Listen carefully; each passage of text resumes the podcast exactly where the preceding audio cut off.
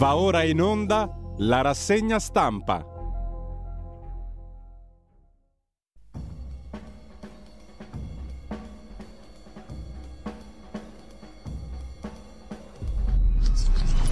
Sette e 31 minuti, Radio Libertà, buongiorno a tutti i nostri radioascoltatori e passiamo immediatamente la linea al nostro Antonino Danna per la rassegna stampa. Buongiorno Antonino.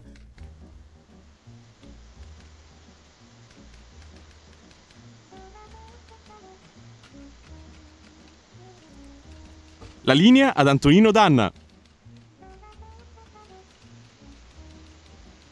Antonino, non ti sentiamo. Com'è questa cosa all'improvviso di Cristian Basini? Perdonami. Buongiorno, buongiorno Antonino, buongiorno, buongiorno a tutti i radioascoltatori. Hai, fatto, hai fatto mattinata, come mai? Sì, sì, sì, e sai, lavorare in radio significa essere multitasking, lo sai meglio di me.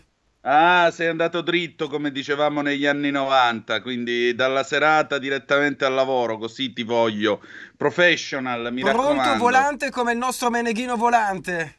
Esatto, Eugenio Scalfari sarebbe stato orgoglioso di voi, veramente, spettacolari. Amici e amici miei, ma non dell'avventura, buongiorno. Siete sulle magiche, magiche, magiche onde di Radio Libertà. Questa è la rassegna stampa. Io sono Antonino Danna con la collaborazione criminale criminogena di Cristian Basini, nonché Federico il Meneghino Volante sulla plancia comando di questa radio. E, e questa è la rassegna stampa di venerdì 15 di luglio dell'anno del Signore 2022. Cominciamo ovviamente con i consueti avvisi, date il sangue, in ospedale serve sempre. Salverete vite umane, chi salva una vita umana salva il mondo intero. Secondo appello, andate su radiolibertà.net, cliccate su Sostienici e poi abbonati, troverete tutte le modalità per sentire questa radio un po' più vostra e naturalmente dei semplici 8 euro della, mensili della Hall of Fame fino ai 40 euro mensili del livello Creator che vi permetterà di essere coautori e co-conduttori di almeno una puntata del vostro show preferito col vostro conduttore preferito. È inutile dire che questa mattina la rassegna stampa cambia perché la farete voi. Eh, noi faremo semplicemente una breve scorribanda tra le prime pagine dei giornali, dopodiché alle 8.10 avremo il professor Paolo Becchi, così magari proveremo a entrare nella psiche dei 5 Stelle e ci faremo spiegare il senso di quello che è successo ieri al Senato. Mentre alle 9.05 avremo con noi il eh, condirettore di questa radio, nonché vice segretario infrastrutture e trasporti Alessandro Morelli e sentiremo un po' che aria tira dalle parti del governo. Ma prima cominciamo, ieri è successo quello che è successo e quindi l'editoriale è affidato a Caterina Caselli, insieme a te non ci sto più, 1968. Guardo il governo da laggiù e andiamo.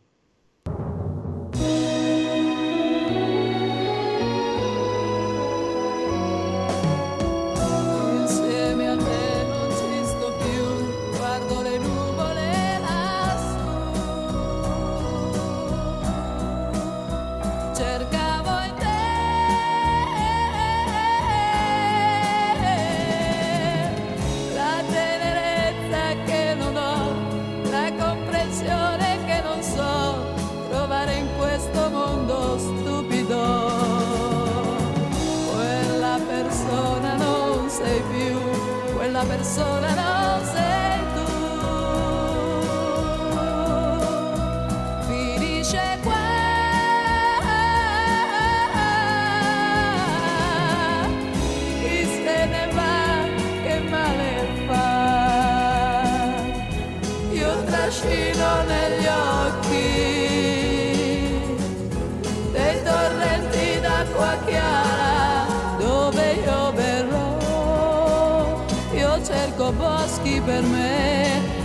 e vallate col sole più caldo di te. Insieme a te non ci sto più, guardo le nuvole lassù.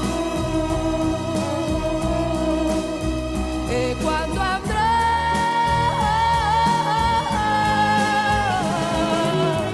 devi sorridermi se vuoi, non sarà facile, ma sai, si muore un po' per poter vivere. Amore, ciao,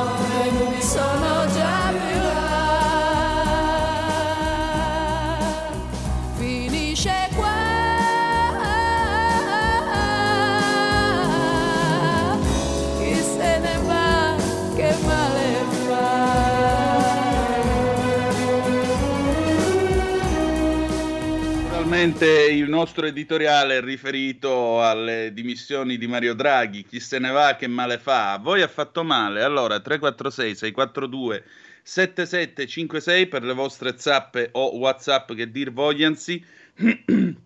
Mentre noi facciamo questa rapida scorsa alle prime pagine dei quotidiani di questa mattina, vi pongo una domanda. È più insieme a te non ci sto più oppure il pezzo che manderemo alle 8, ossia Ritornerai di Bruno Lauzi. Quale dei due è secondo voi l'editoriale del giorno? Insieme a te non ci sto più, quindi Mario chi se ne va che male fa? Oppure ritornerai, lo so, ritornerai, quindi l'altro editoriale è quello che canterà Bruno Lauzi tra 20 minuti? Scegliete un po' voi la situazione, diteci come dovrebbe andare a finire questa storia, ammesso che in Italia le storie vadano a finire.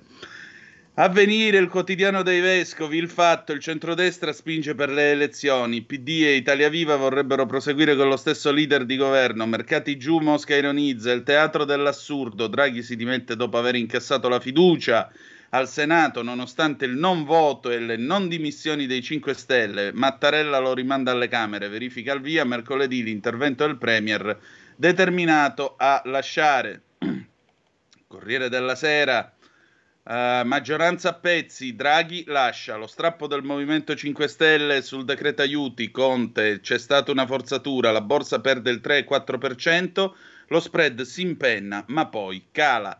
Il patto di fiducia non c'è più, Mattarella respinge le dimissioni, il Premier mercoledì parla alle Camere. È vero perché tra l'altro la cosa più assurda di questa storia è che per la prima volta dal, da quando l'Italia è una repubblica almeno che io ricordi, non è mai accaduto di un governo che ottiene la fiducia e il presidente del consiglio piglia, si dimette e lo fa cadere. Centropagina, la fotografia in bianco e nero, il fondatore di Repubblica morto a 98 anni, Eugenio Scalfari, principe del giornalismo. Il domani, la fine di Draghi, le dimissioni del Presidente del Consiglio, Mattarella riceve il Premier due volte per convincerlo a restare, respinge le dimissioni e lo rimanda alle Camere, dove ha sulla carta una maggioranza. Il fatto quotidiano, il papete di Draghi si è sfiduciato da solo, scontra il Quirinale, i 5 Stelle astenuti sul DL aiuti, il governo ha la fiducia ma lui molla, Conte vuole andare fino in fondo, guidiamo noi. Pressing di Giorgia su Salvini e B, cioè Berlusconi, ma qui non lo si nomina perché se no sono guai. Eh, Letta e Centrini, Draghi bis, solo Meloni per votare subito. Il meglio del peggio del dibattito in Senato, tutti contro tutti. Coris, Fottò, un abbraccio. Il foglio quotidiano. Salvare Draghi, whatever it takes, democrazia mattarelliana, respinte le dimissioni, ancora supplementari per Draghi, euforia, la paura del voto e la voglia di opposizione.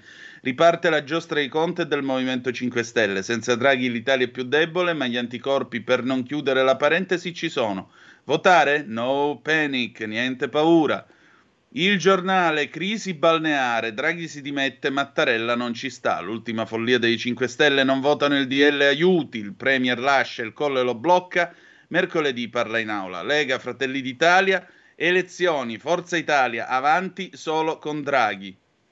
Uh, il giorno QN, Nazione il resto del Carlino, il Movimento 5 Stelle non vota la fiducia, Draghi rimette il mandato, Mattarella lo rinvia alle Camere dimissioni respinte. Ecco la fotografia a centropagina, la famosa Passat Station Wagon di Draghi con lui dietro che se ne torna bel bello a casa dopo essere stato a colloquio col Presidente della Repubblica.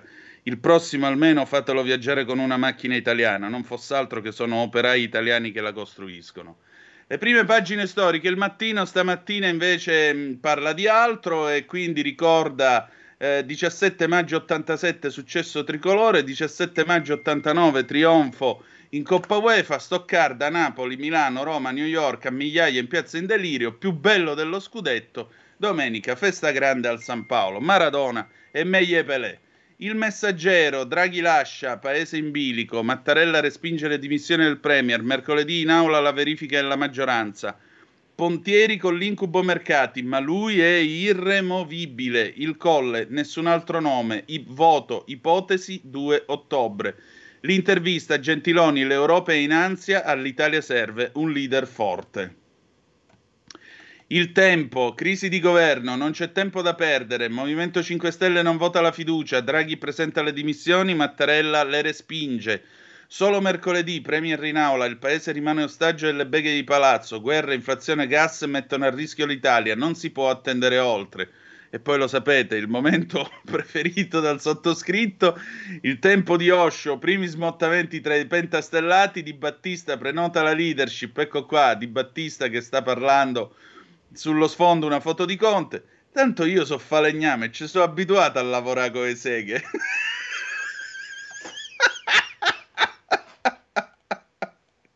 È proprio vero, in Italia nelle tragedie c'è sempre un momento comico. La stampa, il governo ottiene la fiducia, i 5 Stelle escono dall'aula, crollano i mercati, vola lo spread, pressing UE, serve un, es- un esecutivo stabile. Draghi si dimette, l'Italia rischia il caos. Il Premier, la maggioranza non c'è più, ma Mattarella lo rimanda alle Camere mercoledì per evitare il voto anticipato. La verità di Draghi in peggio, dopo lo sgambetto dei grillini il Premier dà le dimissioni, ma per non mandarci al voto Mattarella le respinge. Intanto prepara un altro colpo di mano. Amato? Oddio.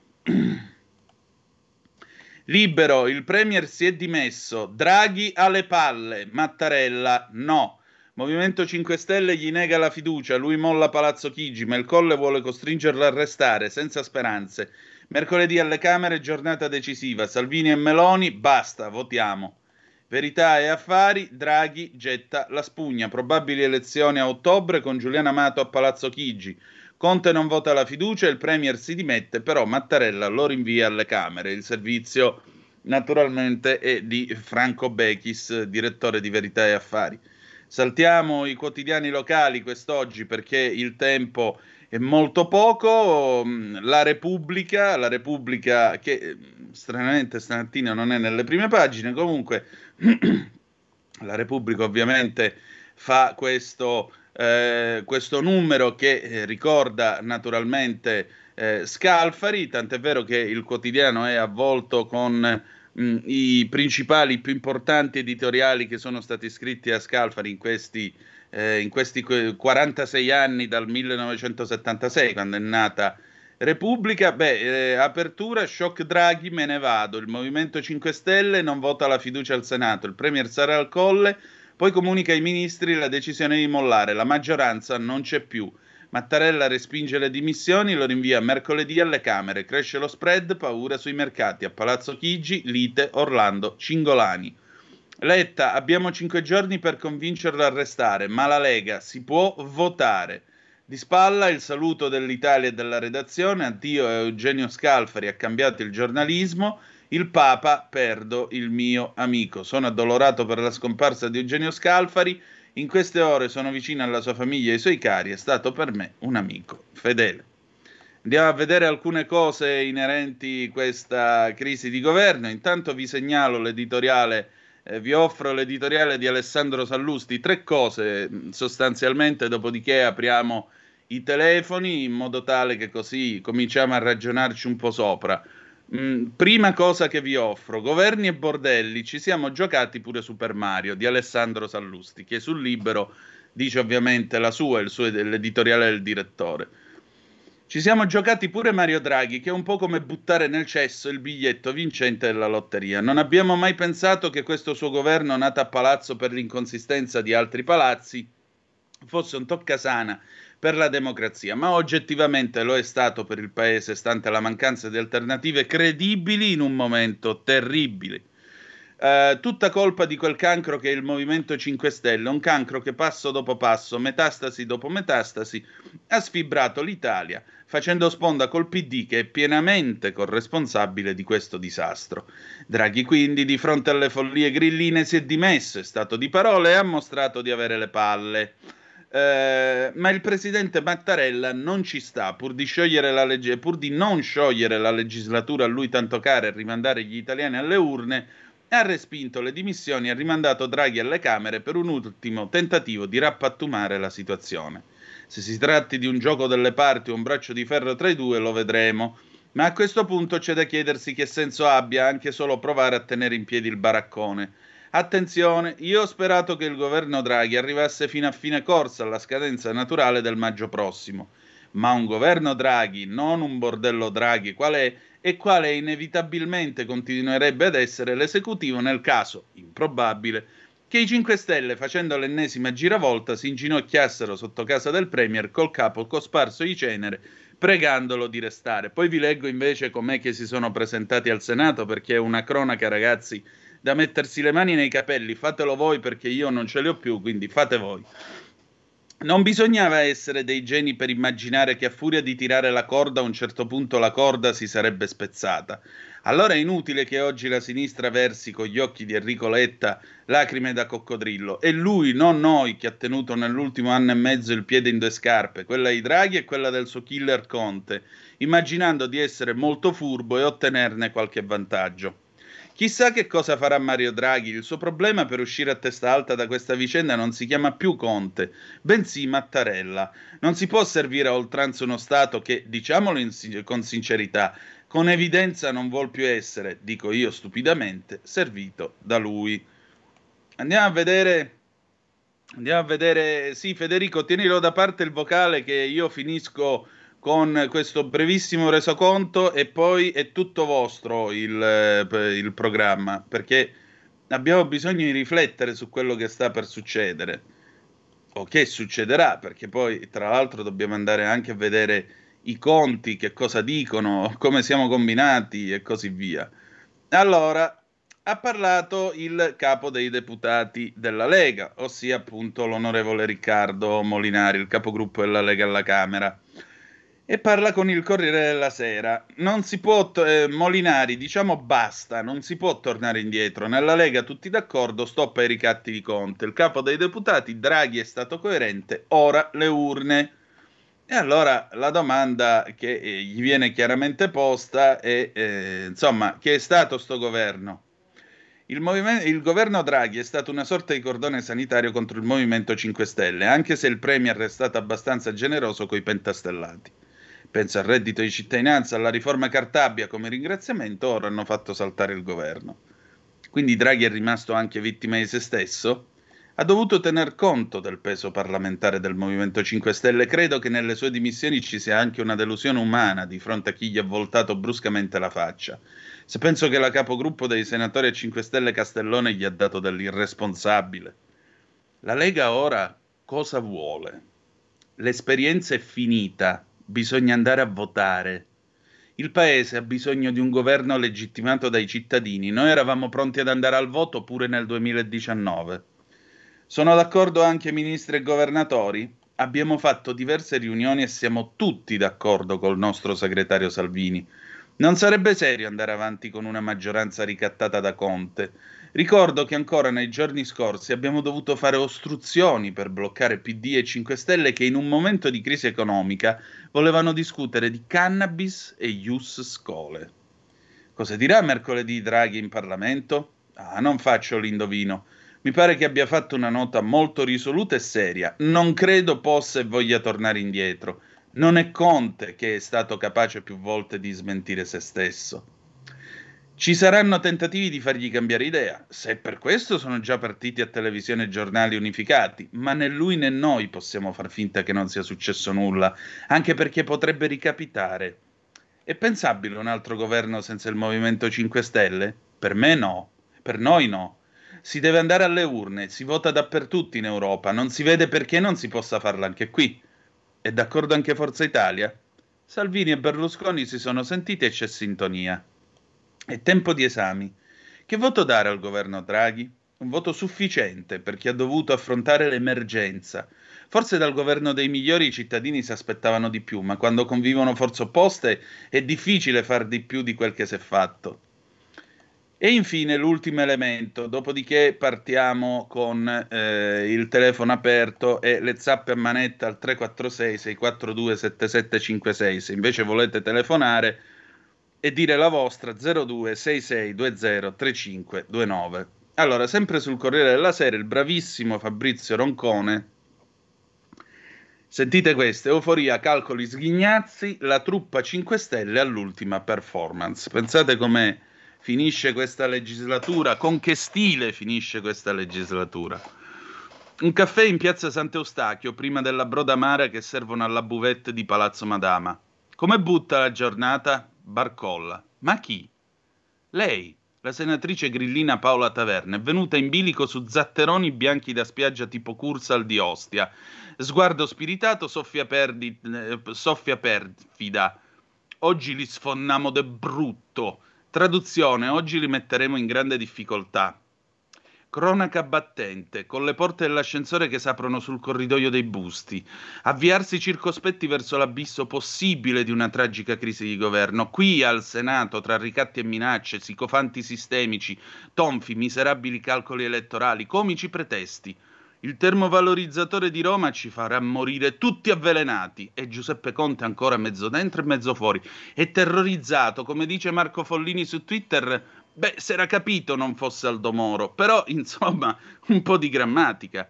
Invece non è riuscito a controllare le sue bande ribelli, ha dovuto promettergli il peggio e ora, pressione al Quirinale, del Vaticano, dei mercati, cerca una via d'uscita.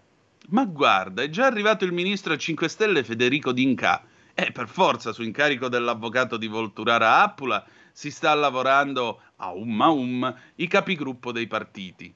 Vuole convincerli a eliminare il voto di fiducia. Passa il leghista Roberto Calderoli, sprezzante. Hanno capito di aver fatto un casino, sono dei poveracci.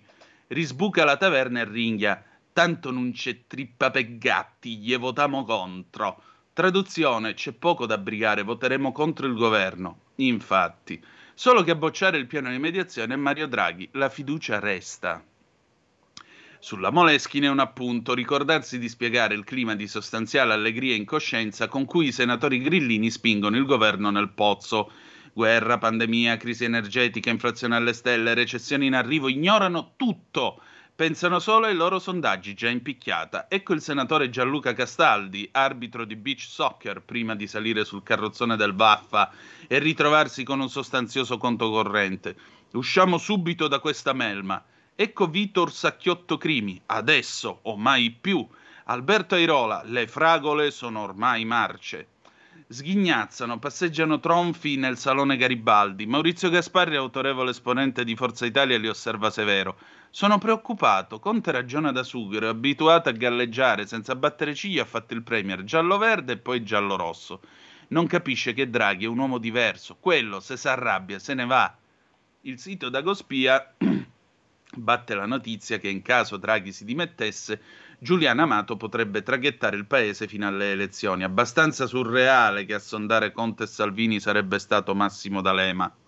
A proposito, Salvini non pervenuto, anche perché i governatori leghisti da Zai a Federica pensano ai soldi del PNRR che gli imprenditori dei loro territori aspettano e che solo Draghi può garantire quelli del PD li riconosci perché camminano chini muro muro con addosso lugubri presagi. Avevano individuato in Conte il riferimento riformista del futuro. Adesso, in caso di voto, invece, il Movimento 5 Stelle sarebbe un alleato impossibile. Matteo Renzi, il PD avrebbe una sola opzione, allearsi con me, Calenda, Brugnaro, Toti, però pure così, e ve lo dice uno che notoriamente ha un'altissima considerazione di se stesso, il centrodestra vincerebbe in carrozza. Cinico, ma lucido. Intanto dentro nell'emiciclo, dichiarazioni di voto. Adesso è il turno della capogruppo grillina Mariolina Castellone. Ripete il copione che le hanno scritto, voce roca, aggressiva. Mentre parla annuisce ingrugnito un tipo che le siede accanto. Indossa una giacca rossa, di quelle che usa il mago Forest. Un altro grillino prima s'aggirava con un paio di sandali francescani. Boh. Quando la Castellone conclude il discorso, i suoi si scatenano, una standing ovation covata da mesi.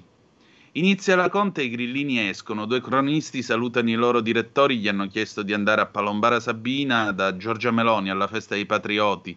Ciambellina, Alvino e Porchetta seduta tra la gente. Poi non chiedetevi perché volano i sondaggi. Voto finale: 172 sì, 39 no. Colpisce la botta di puro dadaismo politico del ministro grillino Stefano Patuanelli, che non ha votato la fiducia a se stesso lo sentono andare via che ragiona incerto. Il governo? Siamo dentro, siamo fuori, non si capisce. Avvertite i familiari. Ci credete che io mi, mi, mi vergogno ad avervi letto questa cosa? 0266203529, apriamo le linee 346 642 7756 per quanto concerne i vostri whatsapp o le vostre zappe che dir vogliano. Sì, abbiamo un vocale da parte, p- mandiamolo, vai Federico. Buongiorno, sono Giovanni della provincia di Novara. Eh, io ehm, mi faccio io una domanda e spero che mi potrà, voi mi potrete chiarire la cosa. Ma eh, Draghi ha detto che lui eh, senza i 5 Stelle non governa. E quindi eh, è un po' come dire eh, a me la Lega non interessa, a me la destra eh, non interessa e non la voglio. O ci siete voi o è finita non è un, un, ulteriore schiaffone in faccia a Salvini? Buongiorno, grazie. Ma guarda, il, intanto grazie al tuo messaggio. Il punto è che dal suo punto di vista Draghi diceva se questo è un governo di unità nazionale dobbiamo esserci tutti o quasi. Nel momento però in cui si, sfo- si sfila quello che fino all'altro giorno era tra l'altro uno dei gruppi più nutriti perché eh, ieri notte mh, sono andato a vedermi la composizione della Camera e vi dico questo, vi do i dati. Pensate che il Movimento 5 Stelle, malgrado la scissione, ancora conta 104 deputati solo alla Camera. 131 li fa la Lega, che è eh, appunto il primo gruppo, il PD ne fa 97 e poi dovremmo andare a vedere quanti ne fa Di Maio, che dovrebbero essere un centinaio, una cosa del genere. Ma questo che cosa vuol dire? Vuol dire molto semplicemente, vuol dire molto semplicemente che un'uscita del genere naturalmente faceva perdere un grosso appoggio al eh, governo e una grossa capacità eh, per Draghi di avere un'ampia maggioranza e manovrare e avrebbe spostato il governo su un equilibrio più a destra, chiaramente. Sarebbe finita l'idea del governo di unità nazionale e sarebbe finita anche la capacità per Draghi di governare una volta appoggiandosi a una certa parte della maggioranza e un'altra a un'altra parte della maggioranza. Di conseguenza lui prende e dice benissimo io me ne vado e me ne vado anche per un altro motivo perché oggi ci sono questi che fanno questa manovra, c'è il Movimento 5 Stelle che lo mette in difficoltà Domani qualche altra forza politica potrebbe fare la stessa cosa mettendolo ulteriormente in difficoltà. Cioè, in altre parole, parliamoci chiaro, è cominciata la campagna elettorale, almeno mio mediocre parere. E di conseguenza questo governo avrebbe imboccato un percorso finale che sarebbe stato prima di tutto accidentato, ma secondariamente sarebbe stato un continuo ricatto da parte di questo e di quello, specialmente ora che c'è da scrivere la finanziaria. Solo che il rischio adesso è, se qui non si riesce a rabberciare un governo, se ci tocca andare a votare alle urne, la, eh, andare a votare, ce la facciamo a scrivere una finanziaria per dicembre o ci tocca l'esercizio provvisorio? 0266203529 se volete essere dei nostri abbiamo una telefonata pronto chi è là però un minuto solo pronto chi è là ciao Antonino sono Marco da Mantova sarò breve Oh, Mantova amata, prego. Allora, io sono convinto che Draghi da tempo stesse pensando di lasciare, perché mm. eh, come si è dimostrato è davvero complicato guidare un governo di unità nazionale dove c'è tutto il contrario di tutto. E quindi lui magari mira anche ad altre seggiole sicuramente più certe per lui, anche perché per sua natura non credo che sia abituato a mediare tra partiti e a farsi ricattare il ruolo mm. che ha avuto nel corso della sua vita lo dimostra. Quindi una segreteria della Nato piuttosto che una presidenza della Commissione europea sicuramente per lui eh, sono molto più appetibili rispetto a farsi distruggere, logorare dalla politica o eh, anche sapendo che l'Italia messa com'è probabilmente quest'autunno o il prossimo inverno finirà nelle peste e la faccia ce la rimetterebbe lui. È troppo complicato per lui stare con i partiti che secondo me considera anche veramente i politici molto molto molto male. Ti saluto, grazie Antonino. Grazie a te. A proposito, precisazione, Insieme per il Futuro fa 53 deputati alla Camera. Eh, pausa con eh, Bruno Lauzi, ritornerai 1963 dopo le vostre zappe o whatsapp al 346 642 7756, a tra poco. Un nuovo modo per sostenere la tua radio. Visita radiolibertà.net. Ti basta un clic e potrai versare il tuo contributo volontario direttamente online. Potrai donare con ogni tipo di carta di credito, anche prepagata. Ti aspettiamo online su radiolibertà.net. Sostieni la tua radio con il tuo contributo volontario. Radio Libertà. La tua radio. Diamo voce alla nostra gente. Stai ascoltando Radio Libertà. La tua voce libera, senza filtri né censura. La tua radio.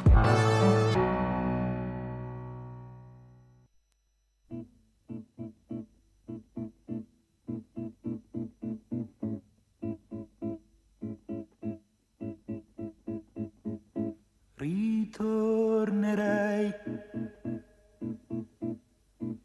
Lo so ritornerai e quando tu sarai con me ritroverai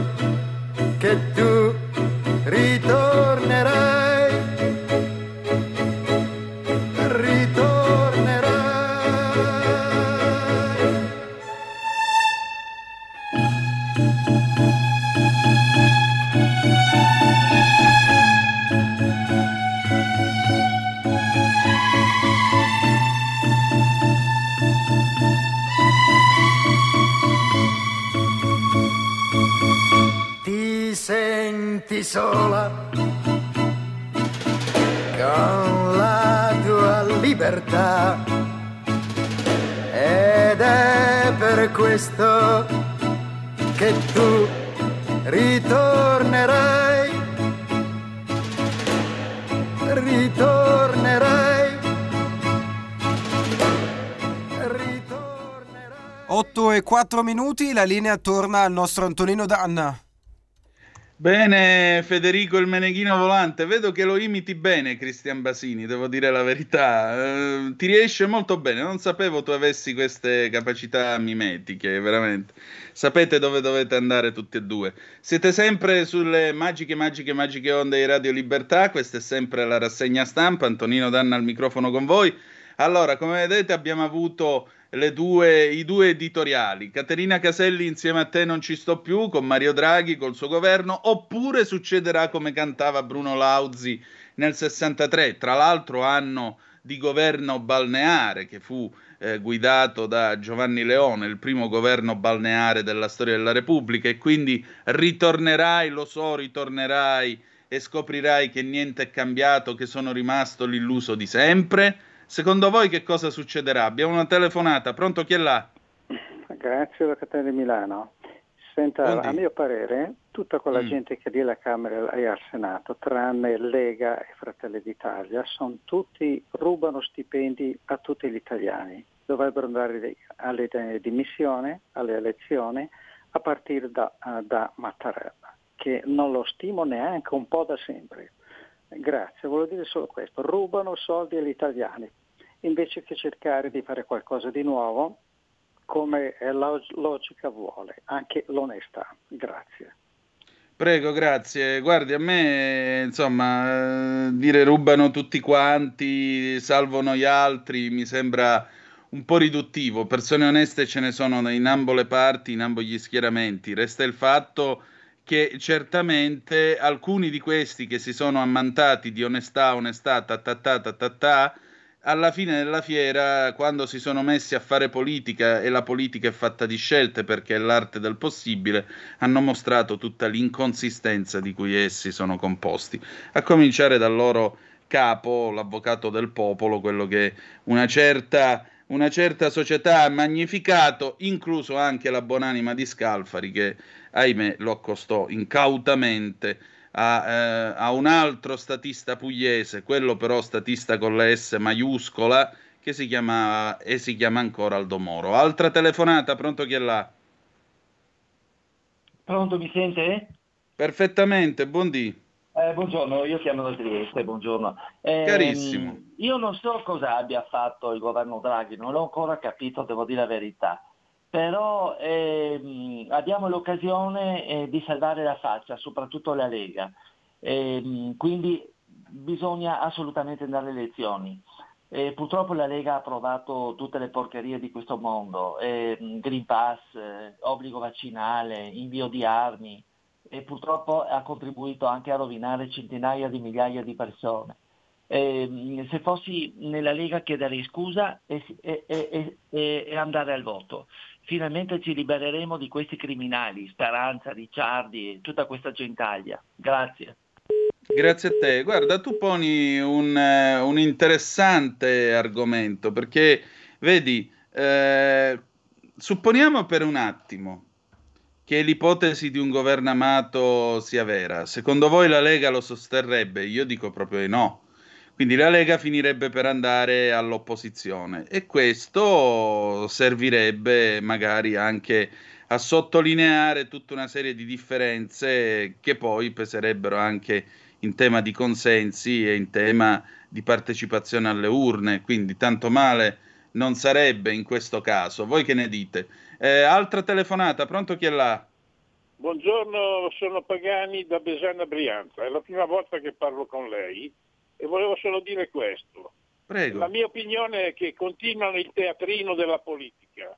Il signor eh, Draghi, che da un bel pezzo di tempo ci sta prendendo per i fondelli, con i suoi amici di, del cuore, che sono la Lamorgese, che ci sta riempiendo di clandestini, con i voti della Lega che lo sostiene, e il signor Speranza ci se ne sta facendo di tutti, di tutti i colori con i vaccini. A questo punto io avrei sperato ieri che con un po' di dignità di fondo il signor Salvini avesse dato disposizioni di votare la sfiducia o astenersi anche lui dal voto. E invece hanno sostenuto il governo Draghi. Siccome Draghi era, aveva cercato di minacciare i cinque, lo lasci dire, i cinque escrementi, a questo punto, minacciando le dimissioni, ha dovuto completare la sua minaccia, tanto sapeva che il loro, il loro caro amico, rivotato anche con 208 voti dalla Lega, l'avrebbe rimandato alle Camere.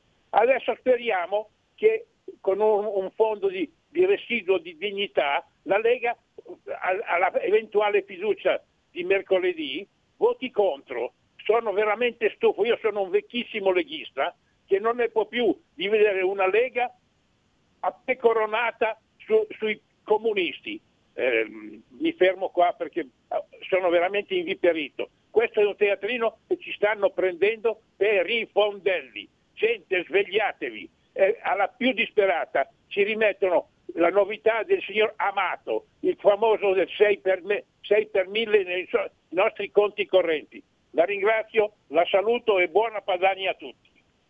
Grazie, eh, vi pregherei però di evitare l'insulto perché il fatto che altri votino altre posizioni politiche non vi autorizza a insultarli o ad accostarli a questioni diciamo che riguardano l'epilogo della digestione, non per altro, per una questione di civiltà politica, perché già siamo in un paese politicamente imbarbarito. Eh, non mi sembra il caso di fare queste intemerate. Condivido comunque l'analisi che hai fatto. Allora, c'è un'altra telefonata, Federico? Eh, al momento no, Antonino. Benissimo, allora per favore chiama il professor Becchi, vi leggo alcune, eh, alcune diciamo, zappe che sono arrivate eh, in questo momento al nostro numero, al 346 642 7756, vi leggo nell'ordine quello che ci avete scritto. Per me, caro Antonino, è insieme a te non ci sto più e vattene via. Ciao, grazie Olivia. Purtroppo Antonino Draghi fa del male, sia da Premier che non. Lo vedremo a breve, vedasi lo spread. Ciao Gio Davarese. Ma davvero qualcuno crede che non sia stato tutto concordato più in alto? Ma davvero si può pensare che tutti questi spocchiosi che governano l'Italia non si parlino, non concordino, non cerchino le soluzioni più favorevoli per i loro interessi e soprattutto gli interessi dei burattinai che li manovrano, Giusi? Buongiorno a tutti, ciao Antonino, ciao Raul. Ma quindi ha fallito il Draghi Premier che forse ci lascia peggio di quando si è insediato o ha avuto il successo eh, il Draghi bancaiolo del Britannia che ci lascia sull'orlo del baratro? La solita pantomima per un popolo grullo, del resto ogni popolo è il governo non governo che si merita. Paolo da Milano. Gentiloni dice che serve un leader forte come lui, Pietro. Caro Antonino, per il bene dell'Italia, se ci vogliono, io, posto, io ci sono al posto di Draghi. Eh, piacerebbe a tutti esserci. Buongiorno, Marco da Caravaggio, ciao. Eh, purtroppo Salvini ha rieletto Mattarella, questo è il risultato. Buongiorno, grazie per la risposta al precedente vocale. Prego Giovanni, allora credo ci sia solo una spiegazione. Quando la nave affonda i topi scappano. Egregio Antonino, che abbiamo fatto di male nei secoli noi italiani per avere una classe politica così scarsa per non dire ok, buona giornata Francesco. Allora, abbiamo con noi adesso il professor eh, Paolo Becchi. Buongiorno professore. Sì, buongiorno, buongiorno a te e a tutti coloro che ci stanno ascoltando. ecco, il professor Becchi, voi lo sapete, non ha bisogno di presentazioni, diciamo che ha avuto eh, in passato una frequentazione eh, molto importante con il mondo del Movimento 5 Stelle, per cui a maggior ragione partiamo da qui.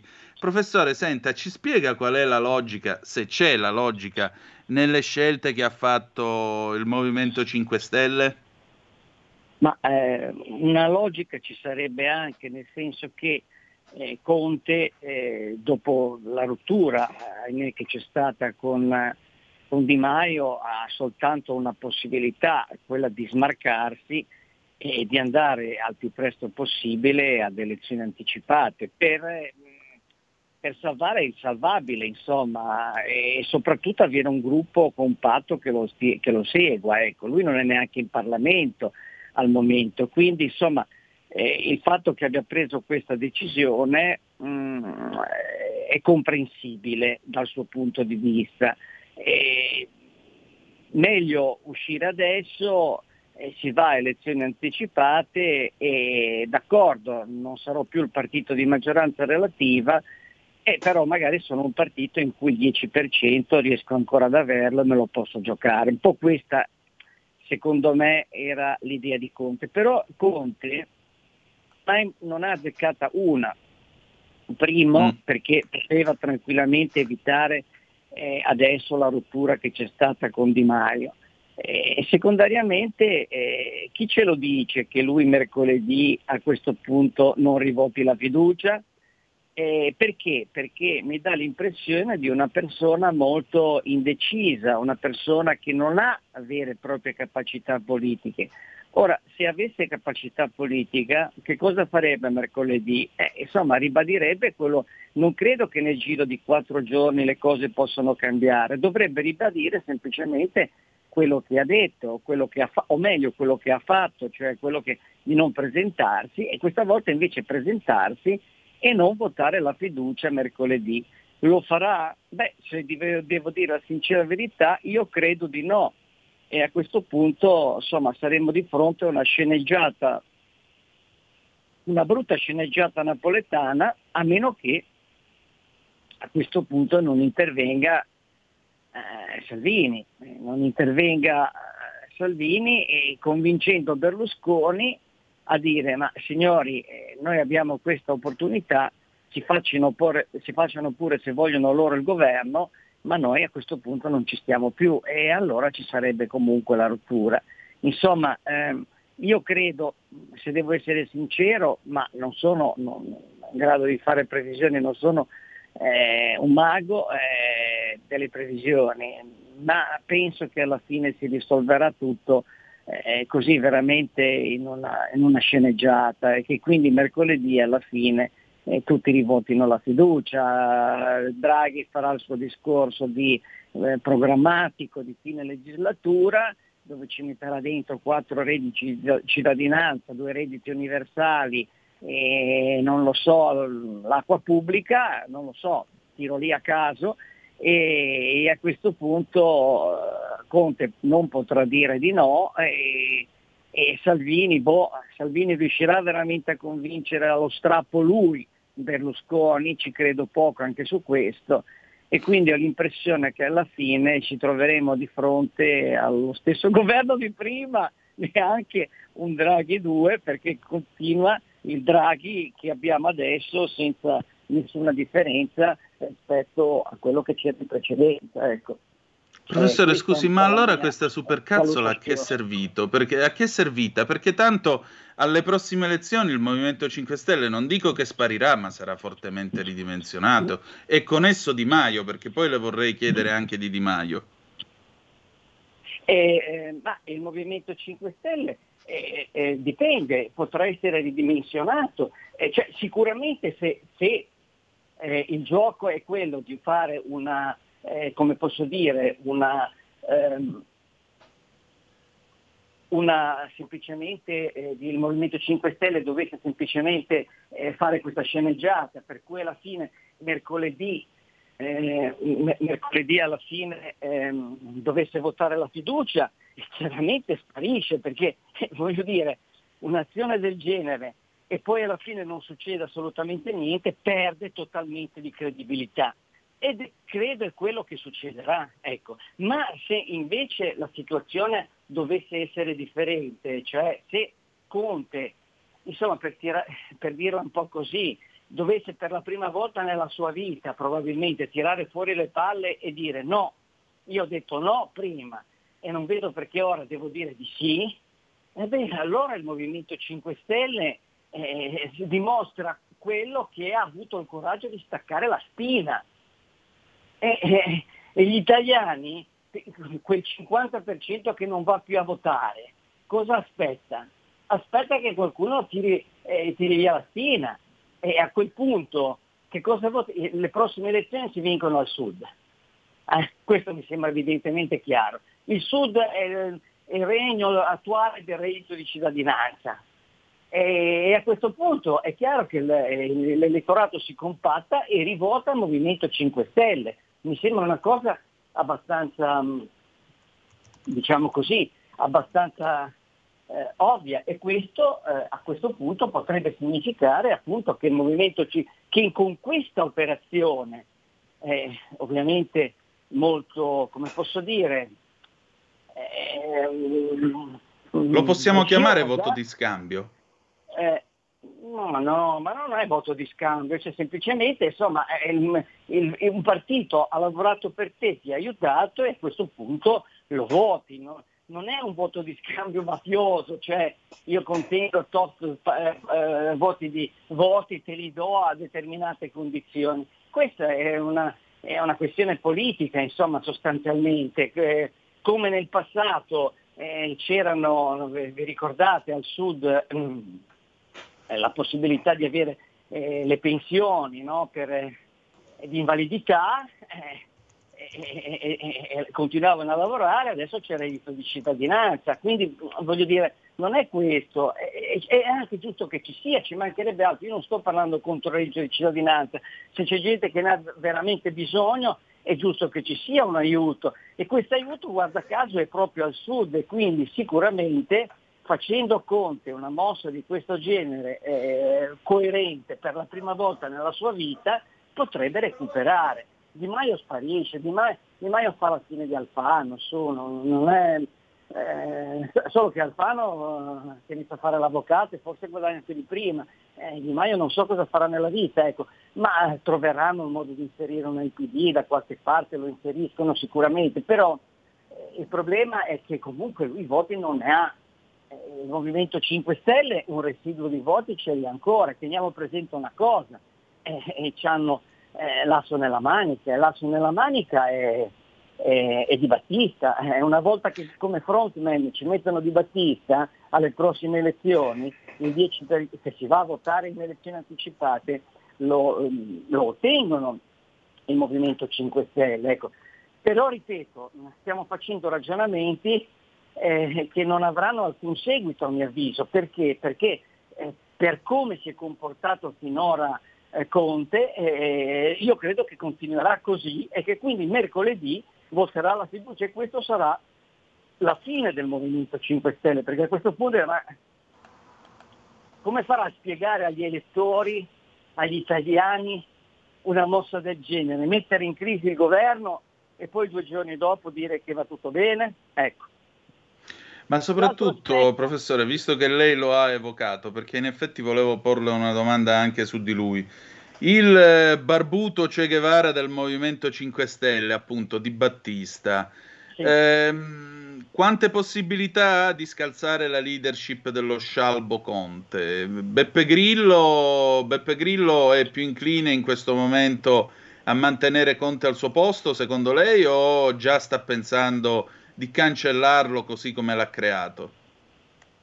Ma eh, questo bisognerà vedere prossimi, nel prossimo periodo. Non è detto che Conte e Di Maio possano, eh, scusami, Di Battista possano interagire, cioè entrambi possono avere un ruolo diverso, uno più istituzionale che Di Battista non sarebbe mai in grado di avere e, e l'altro Di Battista l'uomo di movimento, quello che va nelle piazze, quello che sta eh, insomma, conquistare successo, quindi non è detto che uno sia ne costa dell'altro, tant'è vero che Di Battista ha detto io esco dal movimento, ma nel momento in cui il movimento dovesse uscire dal, dal governo io rientro.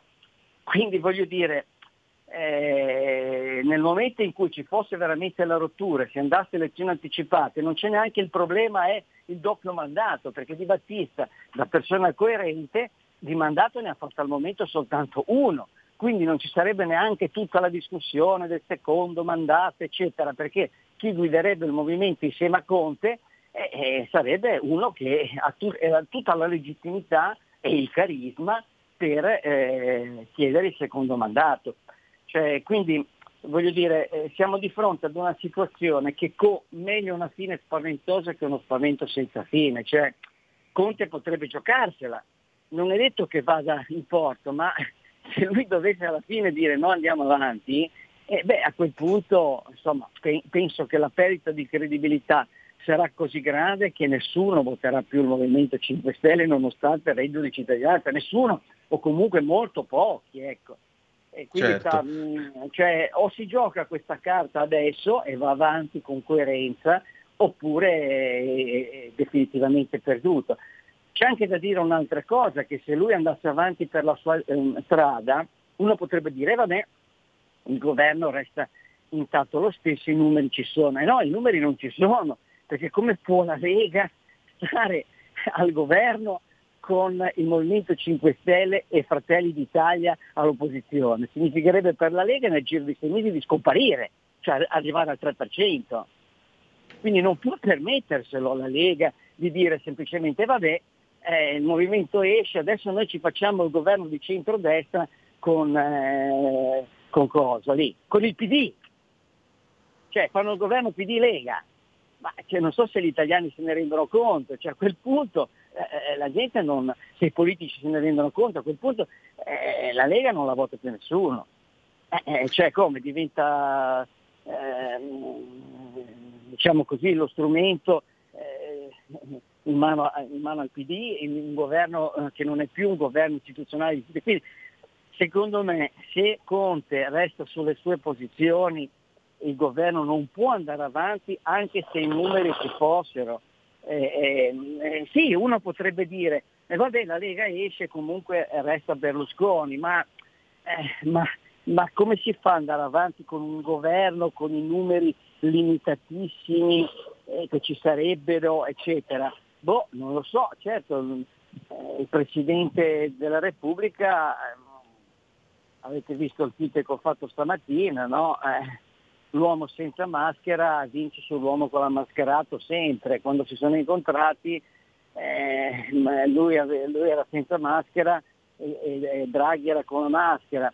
Eh, io sono convinto che mh, il Presidente della Repubblica farà di tutto per evitare le elezioni anticipate, come ha fatto di tutto nelle altre crisi che ci sono state in precedenza, farà di tutto per evitare, per evitare le elezioni, però poi è chiaro che se si trova di fronte ad un no netto del Movimento 5 Stelle, ad un no netto se non del centrodestra, comunque delle forze più, più al, al, momento più numerose del centrodestra, cioè la, la Lega e, come si dice, e, e Fratelli d'Italia, io penso che a questo punto non potrà altro che prendere atto della, eh, della situazione. Ecco, però, ripeto, io non credo a questo scenario, non credo a questo scenario perché per come ho visto operare Conte in questo periodo, eh, sono quasi convinto che alla fine lui cederà e voterà la fiducia. E a quel punto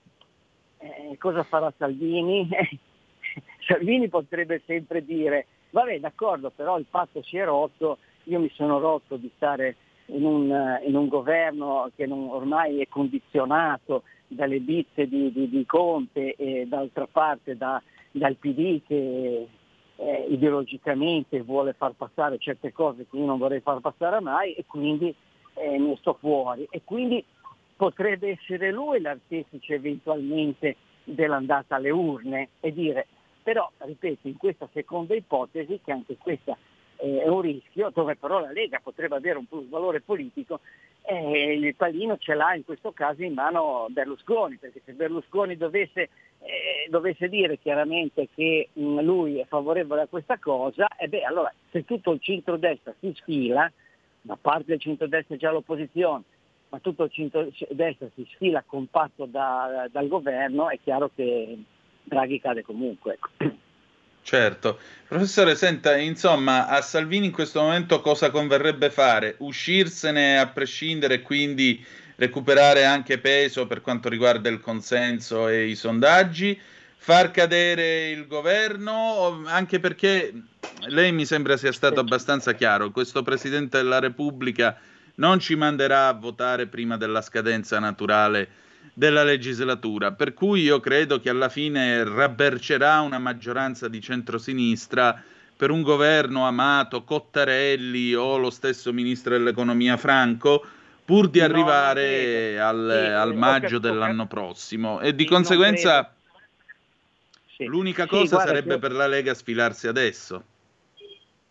Sì, hai ragione, ma io non credo che questo lo farà il Presidente della Repubblica. Cioè, eh, arrivare al punto tale di dire vabbè a questo punto faccio un altro governo del Presidente io, perché questo è già un governo del Presidente Draghi, eh, è già il suo governo e eh, ne faccio un altro io, io credo che a questo punto lui non arriverà. Se poi, ripeto, si dovesse trovare un centro-destra compatto, non solo la Lega, ma che Salvini riuscisse a convincere Berlusconi di, eh, diciamo, di non aderire a questa impresa e eh, dove mettono insieme i voti. Cioè, eh, cioè, a quel punto anche il Movimento C- 5 eh, Stelle non ci starebbe più. Comunque in ogni caso io credo che Salvini eh, se la possa giocare nel momento in cui riesce a ricompattare eh, se vogliamo il centrodestra e a questo punto, visto che il problema della Meloni non sussiste, è convincere Berlusconi eh, diciamo, a stare fuori da questo eh, in, eh, a, non, a, non, dare la fiducia. Teniamo presente, non c'è neanche un Draghi bis, è lo stesso Draghi di prima, che il, il tentativo di, di, Mattarella è quello di dire ehm, eh, non è successo niente sostanzialmente. No? E, certo. e, e, il problema di, di, di, Salvini a un certo momento è che primo eh, dovrebbe capire che cosa farà veramente Conte, perché se Conte dovesse dire noi siamo su questa linea e eh, anche entro mercoledì noi eh, non votiamo la fiducia, eh, beh, allora a questo punto per Salvini eh, insomma, la, la, strada è spianata. Cioè, eh, perché, perché Salvini, l'unica cosa che Salvini non può fare, lo ripeto da giorni, l'unica cosa che Salvini non può fare è stare in un governo con il Movimento 5 Stelle all'opposizione. Questo non lo può fare perché significa che la Lega arriva al 3%. E non, può fa- e non, può nemmeno restare comunque in un governo dopo questo ricatto, questa sceneggiata contiana, mi par di capire. Beh, dipende. Capisci che se il problema è questo, che se alla fine tutti dicono di sì, eh, lui cosa fa? È l'unico che dice di no? Eh, boh, e, e, lì ecco, questa è una cosa che lui deve valutare, cioè a questo punto me ne esco da solo, cioè, tro, trovo l'occasione che mi è stata offerta da, da cosa per uscirne da solo, ma come farebbe a giustificare una scelta del genere? Cioè sì, dicendo che basta, lui non se la sente più di continuare questa esperienza di governo, Beh, questo eh, sarebbe ovviamente una linea politica sostenibile, ma la mia, eh, la, mia, eh, la mia, domanda a questo punto è, d'accordo che il partito della Lega è un partito leninista e via discorrendo, ma eh, insomma eh, tutto il nord che c'è dietro la Lega e, e, e, i rappresentanti della Lega che sono adesso nel governo sarebbero d'accordo con questa sua scelta? Punto di domanda. Cioè approfitto dell'occasione che mi ha offerto, eh, offerto eh, in sostanza eh, Conte, visto che lui non la sa sfruttare me la sfrutto io. Questo sarebbe il ragionamento, ecco. Però boh, ha la forza per poterlo fare? Eh, lo scopriremo solo vivendo. È proprio il caso di dirlo. Professore, grazie del suo tempo e grazie per essere stato con noi stamattina. Prego, buona giornata, ciao. Buona giornata, noi andiamo in pausa e poi il meteo. Stai ascoltando Radio Libertà. La tua voce libera, senza filtri né censura. La tua radio. Stai ascoltando Radio Libertà la tua voce libera, senza filtri né censure, la tua radio.